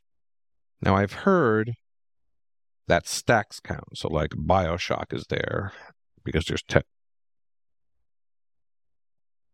Yes, it's not distinct. It's not 10 distinct entries. So like Minecraft counts, like, because Minecraft exists everywhere. And each one is a different one. I once again have a grammar qualm with this apostrophe in Assassins. Like, I know in Assassin's Creed there is one, but there shouldn't be one here. Come on. 10 Assassins. Get rid of the apostrophe. Free. Challenge 11. 11 puppets lying. Does Liza P have all secret achievements? I'm guessing it does. Oh. No, okay. But it doesn't. It has a lot, but not. We're in 11 secret achievements. You could probably fill this out, but that's not going to be quick. I'm on day 12. Let me tell you, day 11 and day 12 suck. Well, we'll get there. Because, as you said, 11 is earn 11 secret achievements, and you're going to be hard-pressed. There's probably games out there that you could do all this in one game. I got half of them in Soko Bunny, luckily. But I did have to jump around, do a couple of others. And I do have to give you thanks, El, because you helped me with one of these without even knowing it. I got 2 achievements that were secret, and all I had to do was view the credits. And one of them was on Freedom Finger, and you had the guide to tell me where the credits were. So thanks.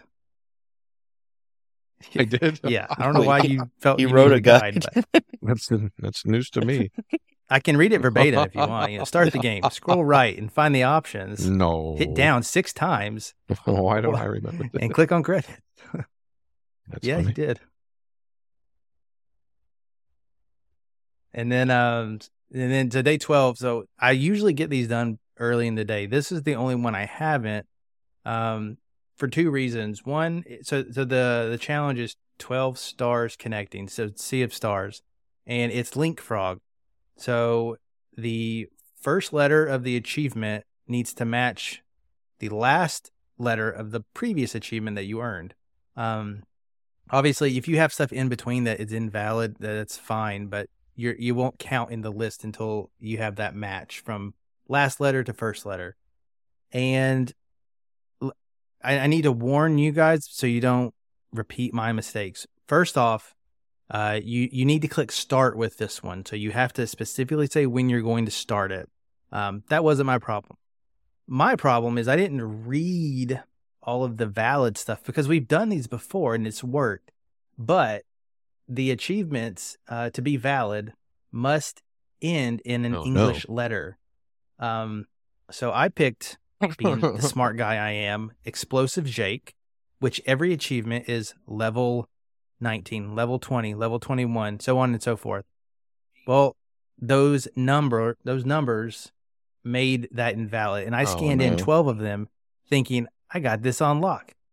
Nothing tracked. Nothing was valid. So I had to go back to the drawing board, and I just picked a random one, and I'm just going to go from there.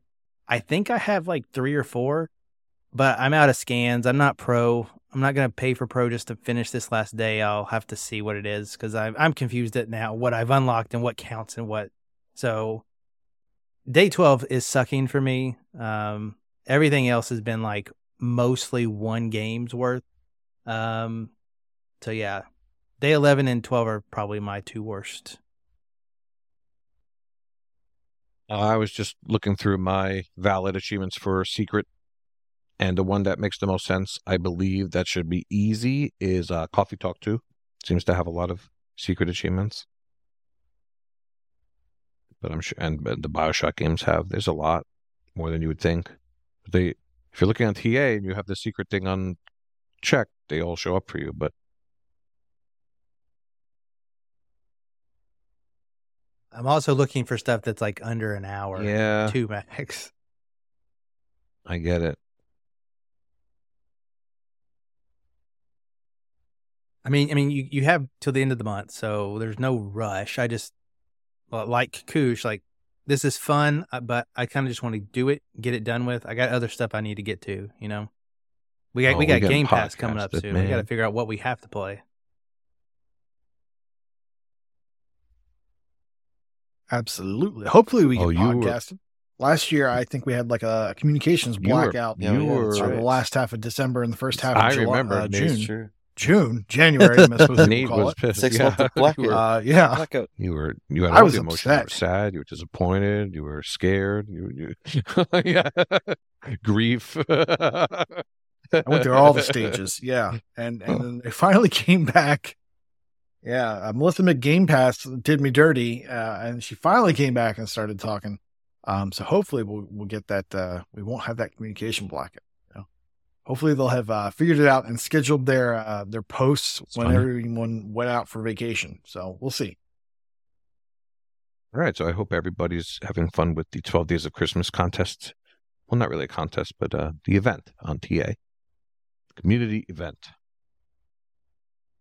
Thanks to Freem and the event team for all of that. Very fun.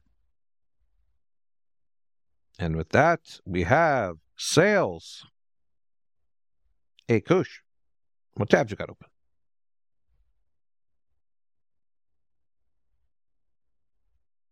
Oh, not much. Seems like the sales are kind of weak right about now. I guess the end of the year stuff is coming or came.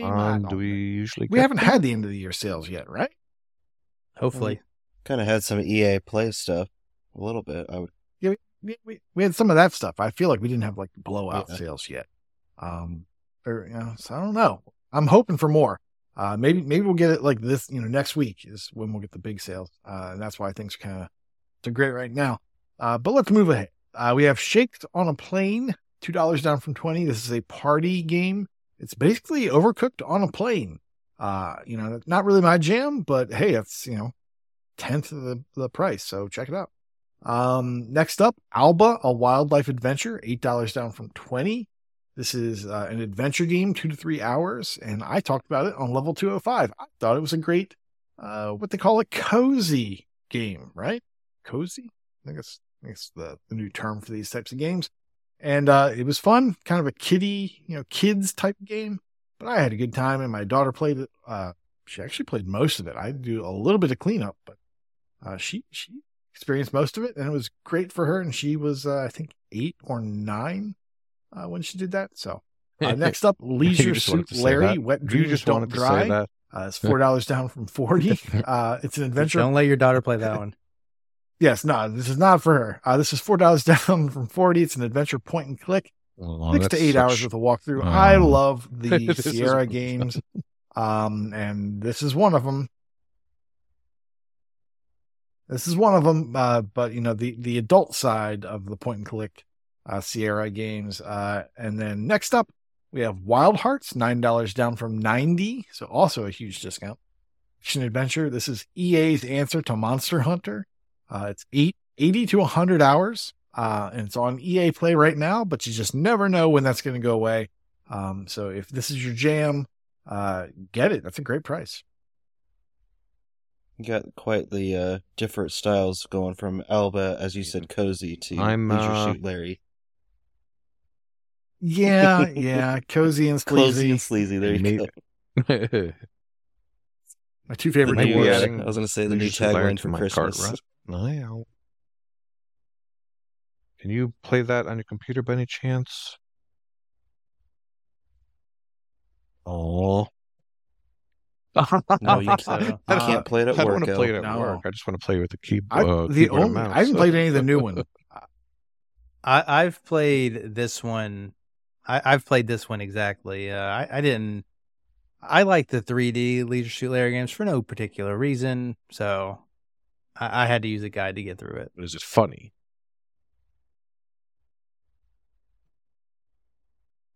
Was that someone smart? I don't think it was.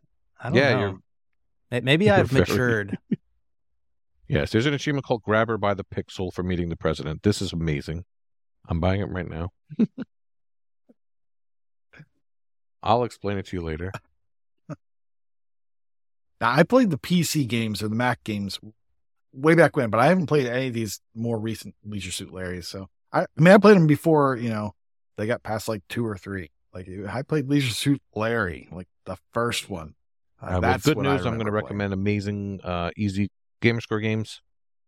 Mushroom Quest is 74 cents, worth 2,000 Gamerscore, and Mushroom Savior is $1.74, in which we just got notified that this game is now up to 5,000 Gamerscore. And what they do in Mushroom Savior to add Gamerscore is just add secret crystals in each level, and you just go into the level and you find the crystal and you're 200 Gamerscore richer, and it's very easy. If you're into this kind of thing, it's always fun to see these things first hit TA, because right now it's worth 14,000 TA. This makes me laugh. It's always fun during G-Task when this stuff happens and people are panicking because of the decay.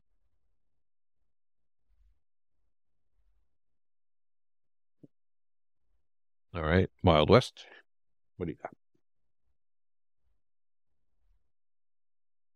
got? I just got the one game this week. I'm going to recommend High on Life DLC bundle, so you get the game and the DLC that released. It's $19.99 down from $49.99.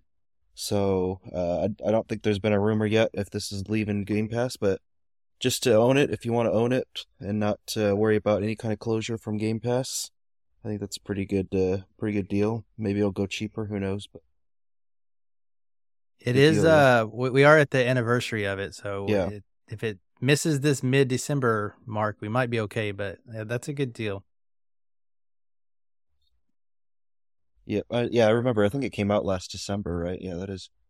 It did, yeah. And then the DLC is like more recent, like within the past couple months. Yeah. I could see it staying on a little bit longer just to try to get some DLC sales from it.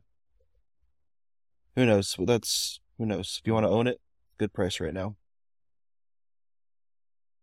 I'm kind of following suit this week as well. I didn't see much on there, but there is a Game Pass game that is a good discount, and that is Deathloop.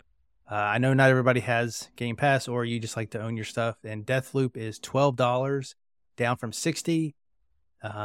The base version is fine. There is a deluxe edition if you want to pay a few bucks more, and you get some unique weapons and some buffs. They have like these trinkets that you can equip. Probably not worth it, but if you like that extra stuff, a few more dollars is not a bad price.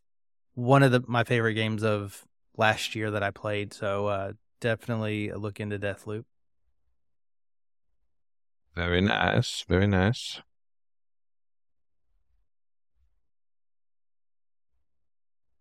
Okay. We do have some limited Game Pass news. Of course, keep in mind that Nate and Freemhall have a newish segment called Game Passable. And you guys do that every other week, more or less, right?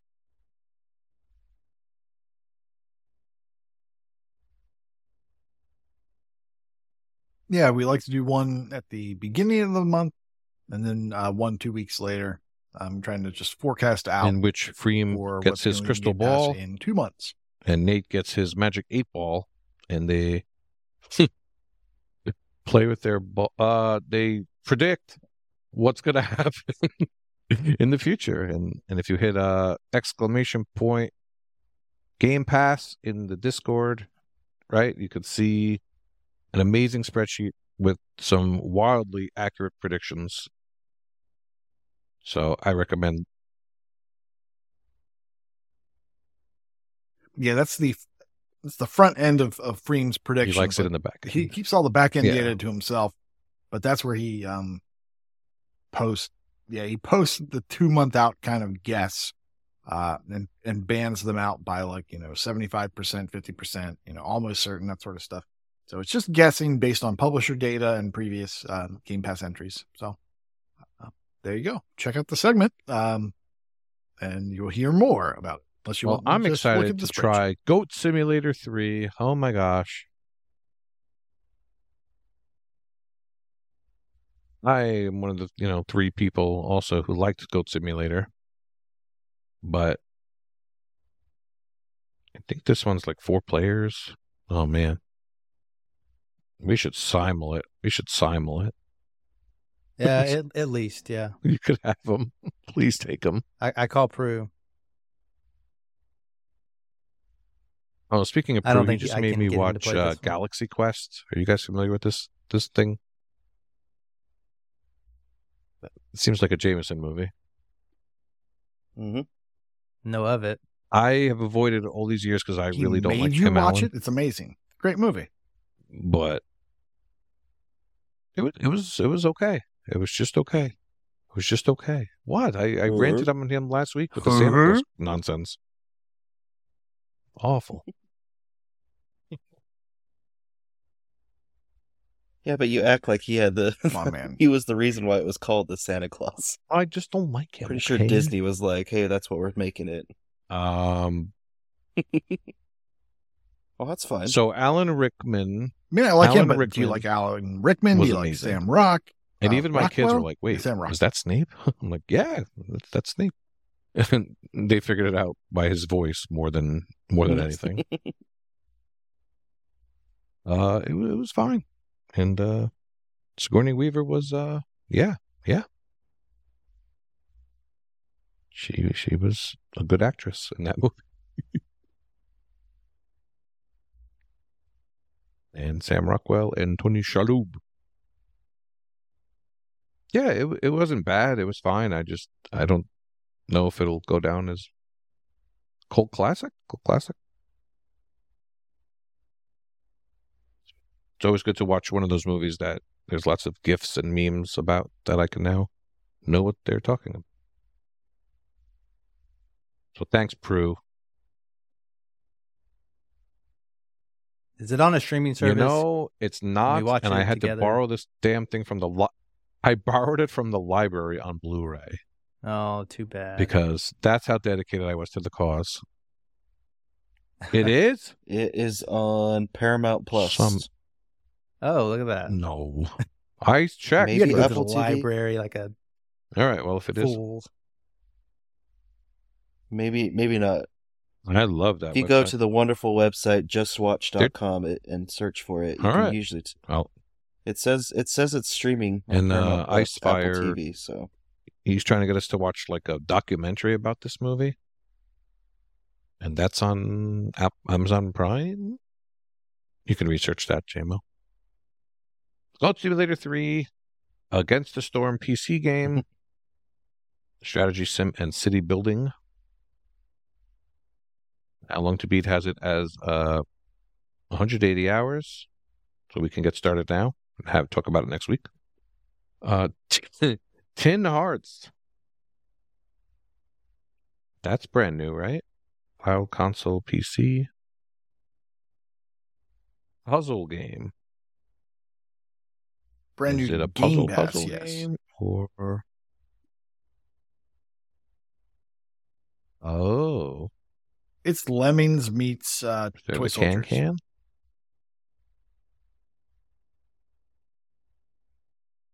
Literal. Well, back in our day, kids used to play with toy soldiers and plastic men,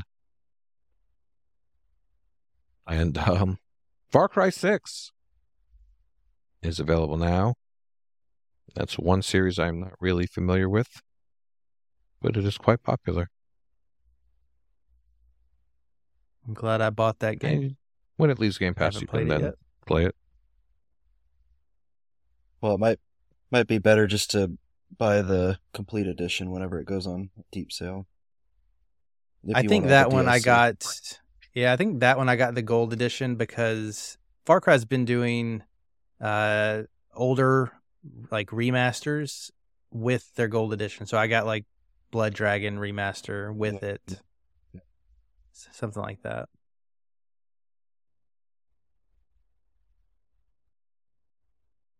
Another thing I learned is if you do Ubisoft Plus, I think you get all the DLC with their games. So if it's something that like you're ready for the DLC and you know you're going to knock it out, you can either buy it or you could sub to Ubisoft Plus for like a month and do it. That's true. Would you be able to cross-save? I know there was some issues at the beginning when it released with some of the things. That's like a good question. I don't know. With Assassin's, I think it was Assassin's Creed Valhalla had some issues because it was like a free play and then it was on Ubisoft or something, and there were some issues that people were having with save. So that might be something just to look into if you wanted to do something like that, if that would work or not. I mean, especially with that, Prince of Persia game coming out soon, and the fact that they just released, Mirage. And I will be trying Ubisoft Plus January 11th. There you go. Alrighty.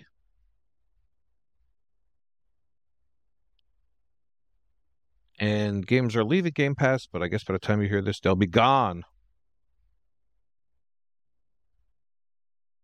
But I wanted to point out that Freem was 100% correct about Chained Echoes. That is bye-bye. That's one of those games I would have loved 30 years ago. I'd love Chrono Trigger. I'd love to play Chained Echoes, but alas, it's gone. It's gone. I guess you would still have time to play Rubber Bandits. That's a 1 to 2 hour easy completion. But Chained Echoes, bye-bye. Opus Magnum, bye-bye. Potion Craft, which is another one Koosh and Freem talked about on Game Passable. Also bye-bye. I saw a little thing on Twitter today that from Potion Craft developers that teased maybe some more content coming. So we'll see. I mean, they could be doing that old DLC or, update after it leaves Game Pass. Watch out indeed. So watch out for that.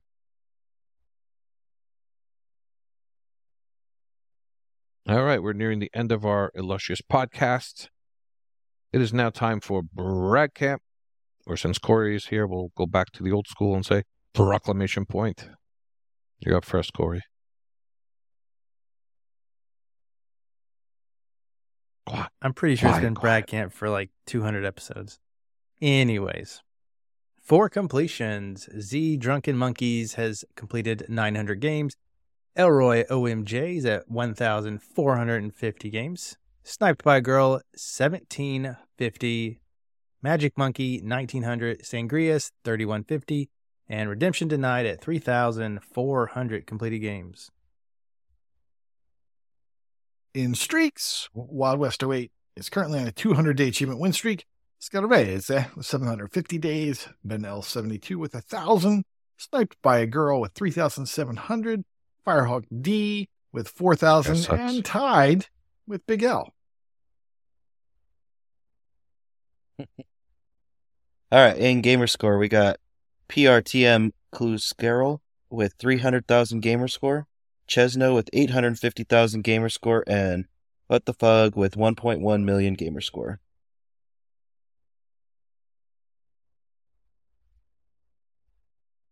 Oh, man. Big Ell. Big Ell doesn't have a lot to read. In leaderboards, Aptos 84 is now in the top 100 of the Australia TA Difference leaderboard. I was looking to see if anyone tagged me and for Brad Camps. I tagged myself about the 4,000-day achievement win streak. That was fun. I said, go touch grass, loser. See? I said that to myself. So proud of you. You should be proud of me. It's a round number.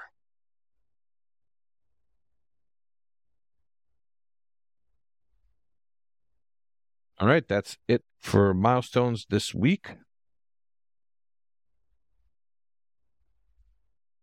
Make sure you join us in the Discord where all the magic happens. We have tons of channels, tons of contests, the usual going on. We'd be very happy if you joined our Patreon.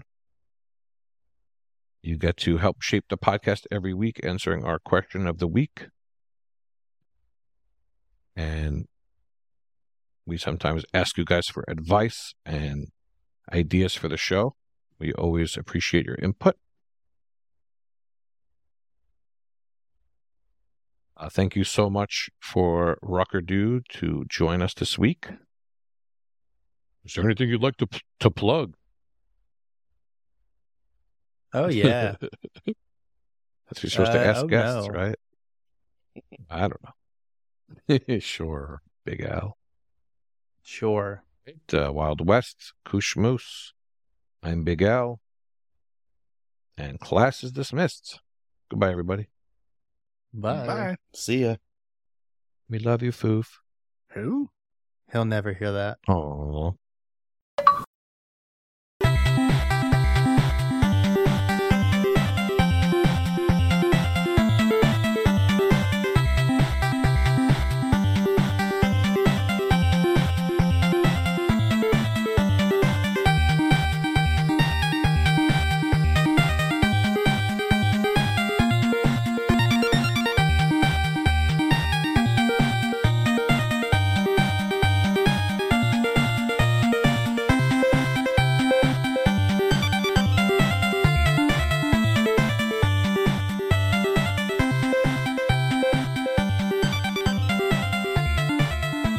And welcome back to Never Ending Stories, a segment where I talk to patrons and staff about some of their long unfinished stories and campaigns. Joining me once again with another completion on his list is Mr. Scarovese. Yes, thank you. Complete with accent. Yes, mandatory now. How's it going? Very good. How about you? I'm doing well. All the better for another wonderful chat with your fine self. Yeah, always good to chat. Yeah, about another game that you have completed. Tell me, Scaraface, what game are we going to be talking about? Oh, let's see. Today it is Prince of Persia, The Forgotten Sands. Ah, yes. 360 Ubisoft title.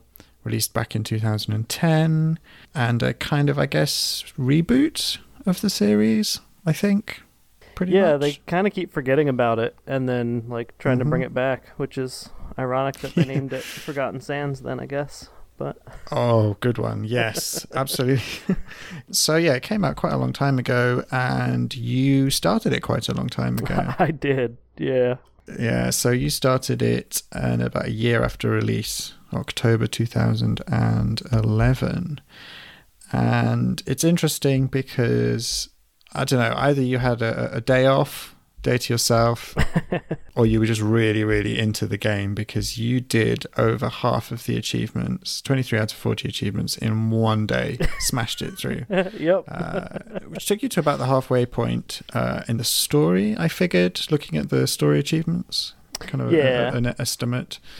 Well, I looked at the last story achievement you got for beating the boss, and in one of the solutions it says, this is a mid-game boss battle. So there you go, middle of the game. It definitely gets a little bit more difficult in the second half, but yeah, I think story-wise it's roughly halfway.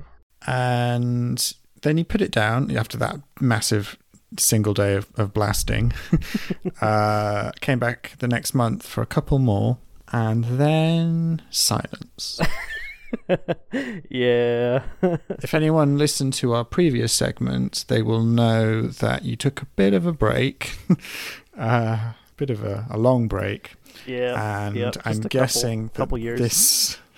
This fell victim to that as well. Yeah, I think it was on like my active list that I was, going to get back to, and then sold my Xbox, and didn't do anything achievement related for. About 8 years? And then when I picked it all back up, this was definitely one that when I saw it on TA, I was like, yeah, I liked that game, but now I have to purchase it again and then see if I have a save. And unlike the two that we talked about last time, it turned out I had nothing on this one. Oh, so, no. Yeah, well, had to start fresh. At least it's not a long one. It wasn't. That's what she said. It wasn't. It was not too bad. I think there could have been worse ones to start fresh. Definitely. Well, okay, so the game itself is a 3D platformer. Yep. Kind of platforming more in the style of, I don't know, Assassin's Creed? Well, not parkour exactly, but I'm trying to think what the closest kind of thing would be to it. Honestly, it plays like a lot of the like open world games, so Assassin's Creed isn't too far off. Things like you're kind of scrambling up walls and Tomb Raider, actually. I'd say Tomb Raider in some respects as well. A bit more fluid and combat focused than Tomb Raider ever was. Yeah.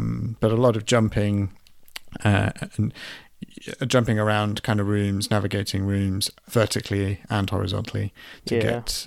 Both games really like their poles that you spin off of and do crazy flips to land onto other ledges. So, yeah, Tomb Raider's a good analogy. Well-placed poles. I was always impressed in Tomb Raider by the fact that the architects built these elaborate rooms, and then somebody went, you know what? Somebody might want to get from that point of the room to that point of the room. Yeah. So we should put a pole right there to allow them to swing across. Sometimes it's like flags, and the flags will be ascending on these poles up the side of the room, and it's like you wouldn't do that, if you were hanging flags around like a balcony, you'd just make them all level, wouldn't you? But yeah, then you couldn't use them for parkour, I guess. So that goes straight out the window. Amazing. Well, so as we kind of said, you did so much in a single day, and I assumed it's because you were enjoying it. Do you remember all the way back then your kind of feelings on the game? I didn't have any like long-lasting negative feelings, which I definitely do for some other games that I started back then. So, I mean, that's kind of a good sign for it. Mm. And it was kind of lucky as I was looking through what I needed to do the second time. I had already taken care of a couple of the like more difficult achievements in the first half of the game, so it was really smooth sailing when I picked it back up this time. Yes, because you have to complete some sections without, well, specifically boss fights, without taking any damage. Yeah, which is a mix of well-timed combat and quick-time events, I want to say, is part of that. Yeah, I don't think there's too many of those in the boss battle. you pretty much just, you have some powers that you can use. There's one that either increases your damage, and there's one that increases your defense. And you can kind of pick which one of those you want to focus on, and then just kind of wail away at the boss. And you either need to pay attention to when those things are running out and re-up them, or, you know, dodge and learn the timing of the boss. Am I right in remembering that some of the boss fights also kind of move around? So there is navigation sections between kind of phases of the boss, and if you're not careful, that's the point where you could take damage in a kind of annoying way, because you're kind of speed running between sections. Is like, is it like the walls are falling apart or something? Yeah, that's that first boss battle that you get to. You're fighting a demon, and he has like three phases, and in between the two phases, you're parkouring through the temple as it's crumbling, and he's throwing fireballs at you from like down the hallway, and you can't take damage in any part of the boss fight, and you can't take damage in the two parkour sections. But that was an achievement that I got in 2011. Yes. I'll tell you, I played this game in 2012, and it was not an achievement I got at that point. It's my final achievement of the game, so I had to go back and go for that one. I think it took a few attempts for me to do it. That one, like, I was looking at it, and I was so thankful to 2011 me, because that looks like it would have been just an absolute bear to take on.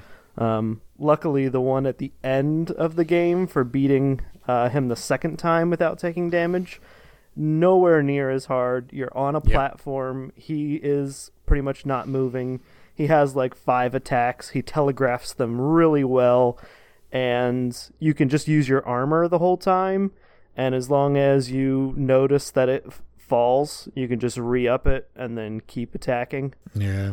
And by that point, you're pretty much powered up, aren't you? So you're like full armor, full health, full everything. He also summons the enemies that you can use to get more mana to power your armor. So like it kind of just it feeds itself.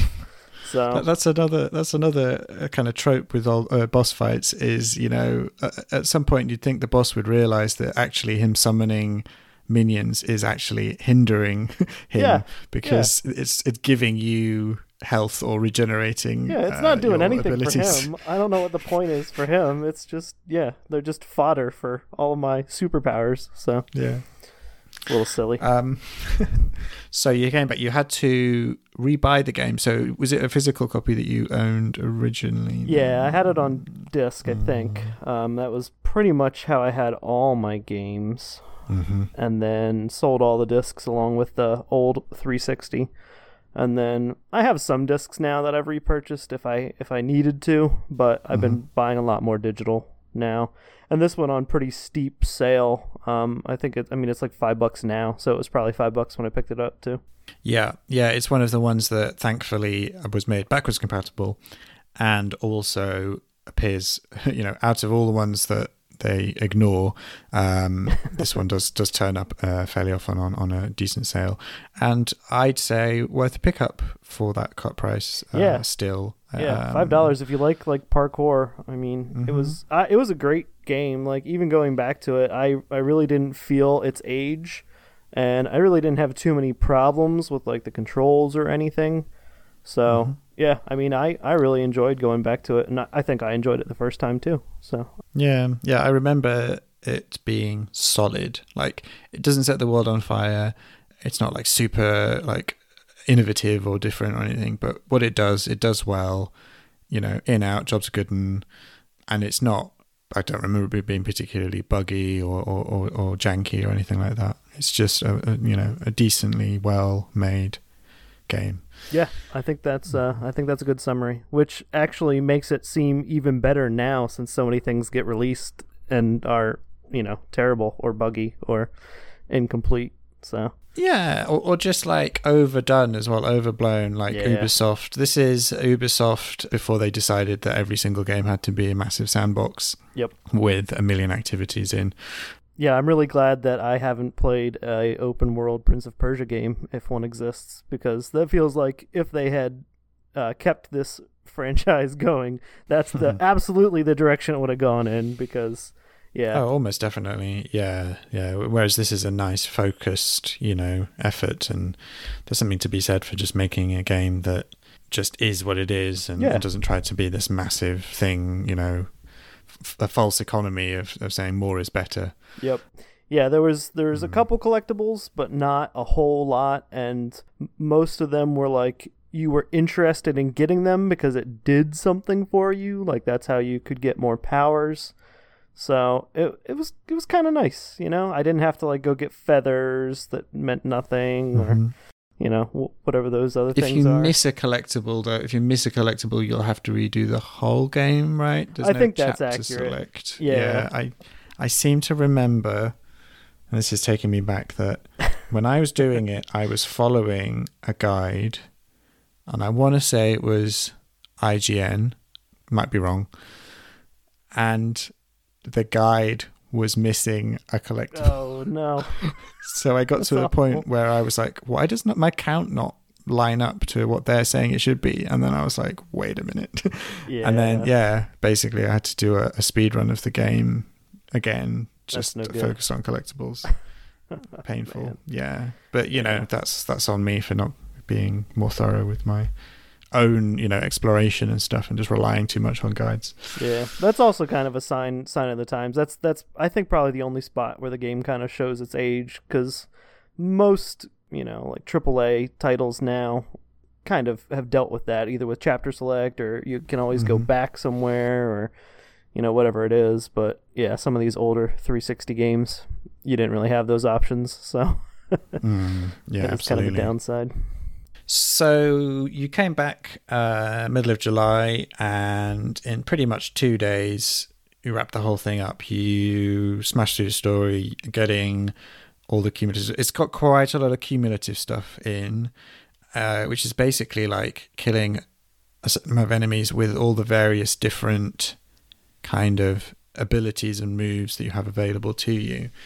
And I don't remember you having to grind those out necessarily, as long as you like focused on variety. So like do all the stuff, like don't just do the same move again and again and again. Yeah, and there are some enemies that are like weak to a specific type of move, so like you'd want to naturally use like this aerial finisher on these guys when you see them, and there's an achievement for like do that 15 times, and there's more than 15 of those guys. So most of them kind of came naturally as you played. But yeah, if you just completely ignore a move, it's gonna punish you for it, because you will not get that achievement. And then you collect every upgrade, which again, I think as long as you're doing everything you can along the way, you have enough.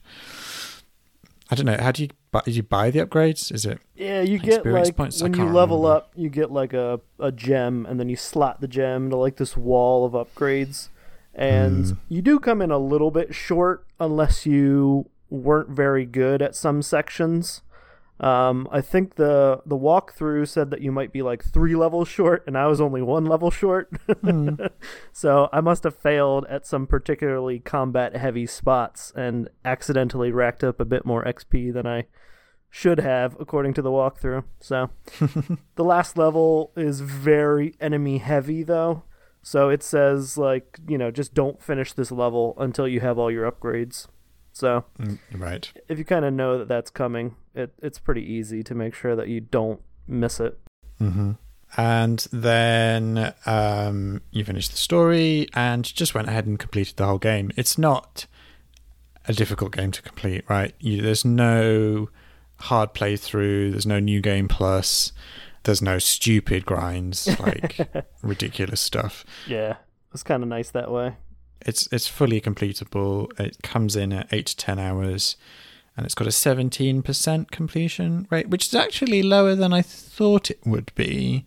Yeah, I was kind of surprised about that too, because, yeah, like you said, there's no difficulty-based achievements. It's just those two don't take damage during the boss fight ones that are really like the only, you know, very skill-based ones. Yeah, the lowest ones are those and the collectibles one, which I guess because it's missable and because if you cock it up, then you're kind of screwed. That might be something that people have failed on. In fact, it's funny, the achievement itself is called Got Walkthrough, which in my case, the answer was yes. Yes, it was. I did, but it was wrong. Just not a good enough walkthrough. That's the problem. But you finished the whole thing. 40 achievements, 1,000 game score, and it's a 1.3 ratio. So, you know, it's kind of 360. It was never Games with Gold, I don't think. And it's never been Game Pass either. Yeah, see, those things would have really helped it. It would have, and that's why it kind of keeps it low. It keeps it in that kind of 360 range of, you know, relatively low scoring compared to games that come out these days, especially to Game Pass. Yeah. And in fact, thinking about it, it kind of should be, I think, on... Well, is it not on even Ubisoft Plus? I'm just looking now... Would we know that on TA? Yeah, I think they have a tag for it now, so... It surprises me. They were kind of selective. Ubisoft was kind of selective with what they put on there. It's not like their whole catalog. I know it's old, but it's decent, you know? It does job. And especially because they're making a new Princess Persia game. Right. So you would think it would kind of be a good kind of background marketing tool to be like, hey, remember these games? They're great, you know? Look forward to the new one kind of thing. Yeah, maybe they'll add these when the new one comes out as like a, hey, we're putting all 4 Prince of Persia games on Ubisoft Plus. Yeah, in fact, so the whole series on Xbox is covered by the original side-scrolling one, well, kind of a remake of that that was done on XBLA, and which I covered on this segment months ago because myself and GT3 Option Fan had it on our lists, and that is punishingly difficult. Yeah, that one did not sound like fun when you guys were talking about it. No, it's this one was not great, so I was glad it was not that one. Yeah, and then there's also the 2008 one, which I know quite a lot of my friends have played and is quite well liked, I think, but I have never played it. You have, though, and you've nearly completed it too. Yeah, it's a lot like Forgotten Sands. It's the same, you know, like 3D parkour style. You have powers and different weapons. I think in that one, the collectibles are really rough. And then it also got a title update after I had played it. So I have most of the base game achievements for that one, and then I haven't touched the epilogue. But okay. Would you have to rebuy that one if you wanted to do it? I think I got that when I got Forgotten Sands, so I do own it now. I don't know if I own... I guess it's not a title update. I guess it's DLC. I can't tell. It says add-on, so... It does, but it costs also doesn't $10. Oh, is there a price? Yeah. So, yeah, I guess I had to buy that if I want to get back to it. But before the store closes. Yeah. It's going to be... It's going to be on the chopping list soon. May need to add that to my list of things to do. Although, actually, no, it is backwards compatible, so it should be safe. But who knows with these days? Things. Yeah. It'll be like 1 month after they close the non-backwards compatible one that they tell you about the backwards compatible stuff. Oh, don't say that. Don't say that. This is bad enough. Awesome. Okay, and that's it. There hasn't been a Prince of Persia game since 2010. And that is a shame, and I really do hope that this one they're making does come to fruition. Prince of Persia, The Lost Crown, which is more in the style of the original ones, to 2.5D, as they call it. And then also they were doing a remake of Sands of Time, but no remakes or reboots of this one. That's a shame. I guess it's just not classic enough to make the cut. Maybe if they put it on Ubisoft Plus, they'd get more people to play it, and then there'd be more interest in it. Yeah. They're shooting themselves in the foot. I would classify it as a hidden gem. Yeah. I think, pretty much. I in fact, you gave it 4 stars, and I gave it 4 stars. There you go. Yeah, like you said, it's solid. It doesn't try to do too much, and it doesn't really have any problems. It just, you know, I'm never going to rate it as like my favorite game ever, but...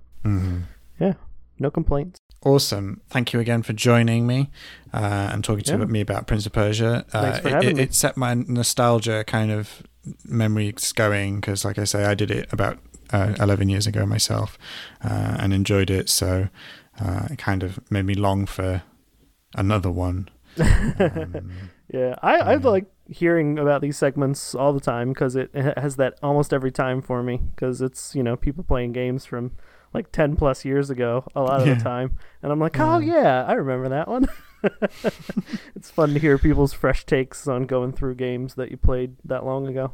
So. Yeah, you hear that, guys? We don't always need to just hear about the new shiny things. Yeah. Sometimes we like hearing about the old stuff. I mean, we have like the main podcast segment who jump to all the new things that are coming out. Yeah, all the new, you know, shovelware and whatever.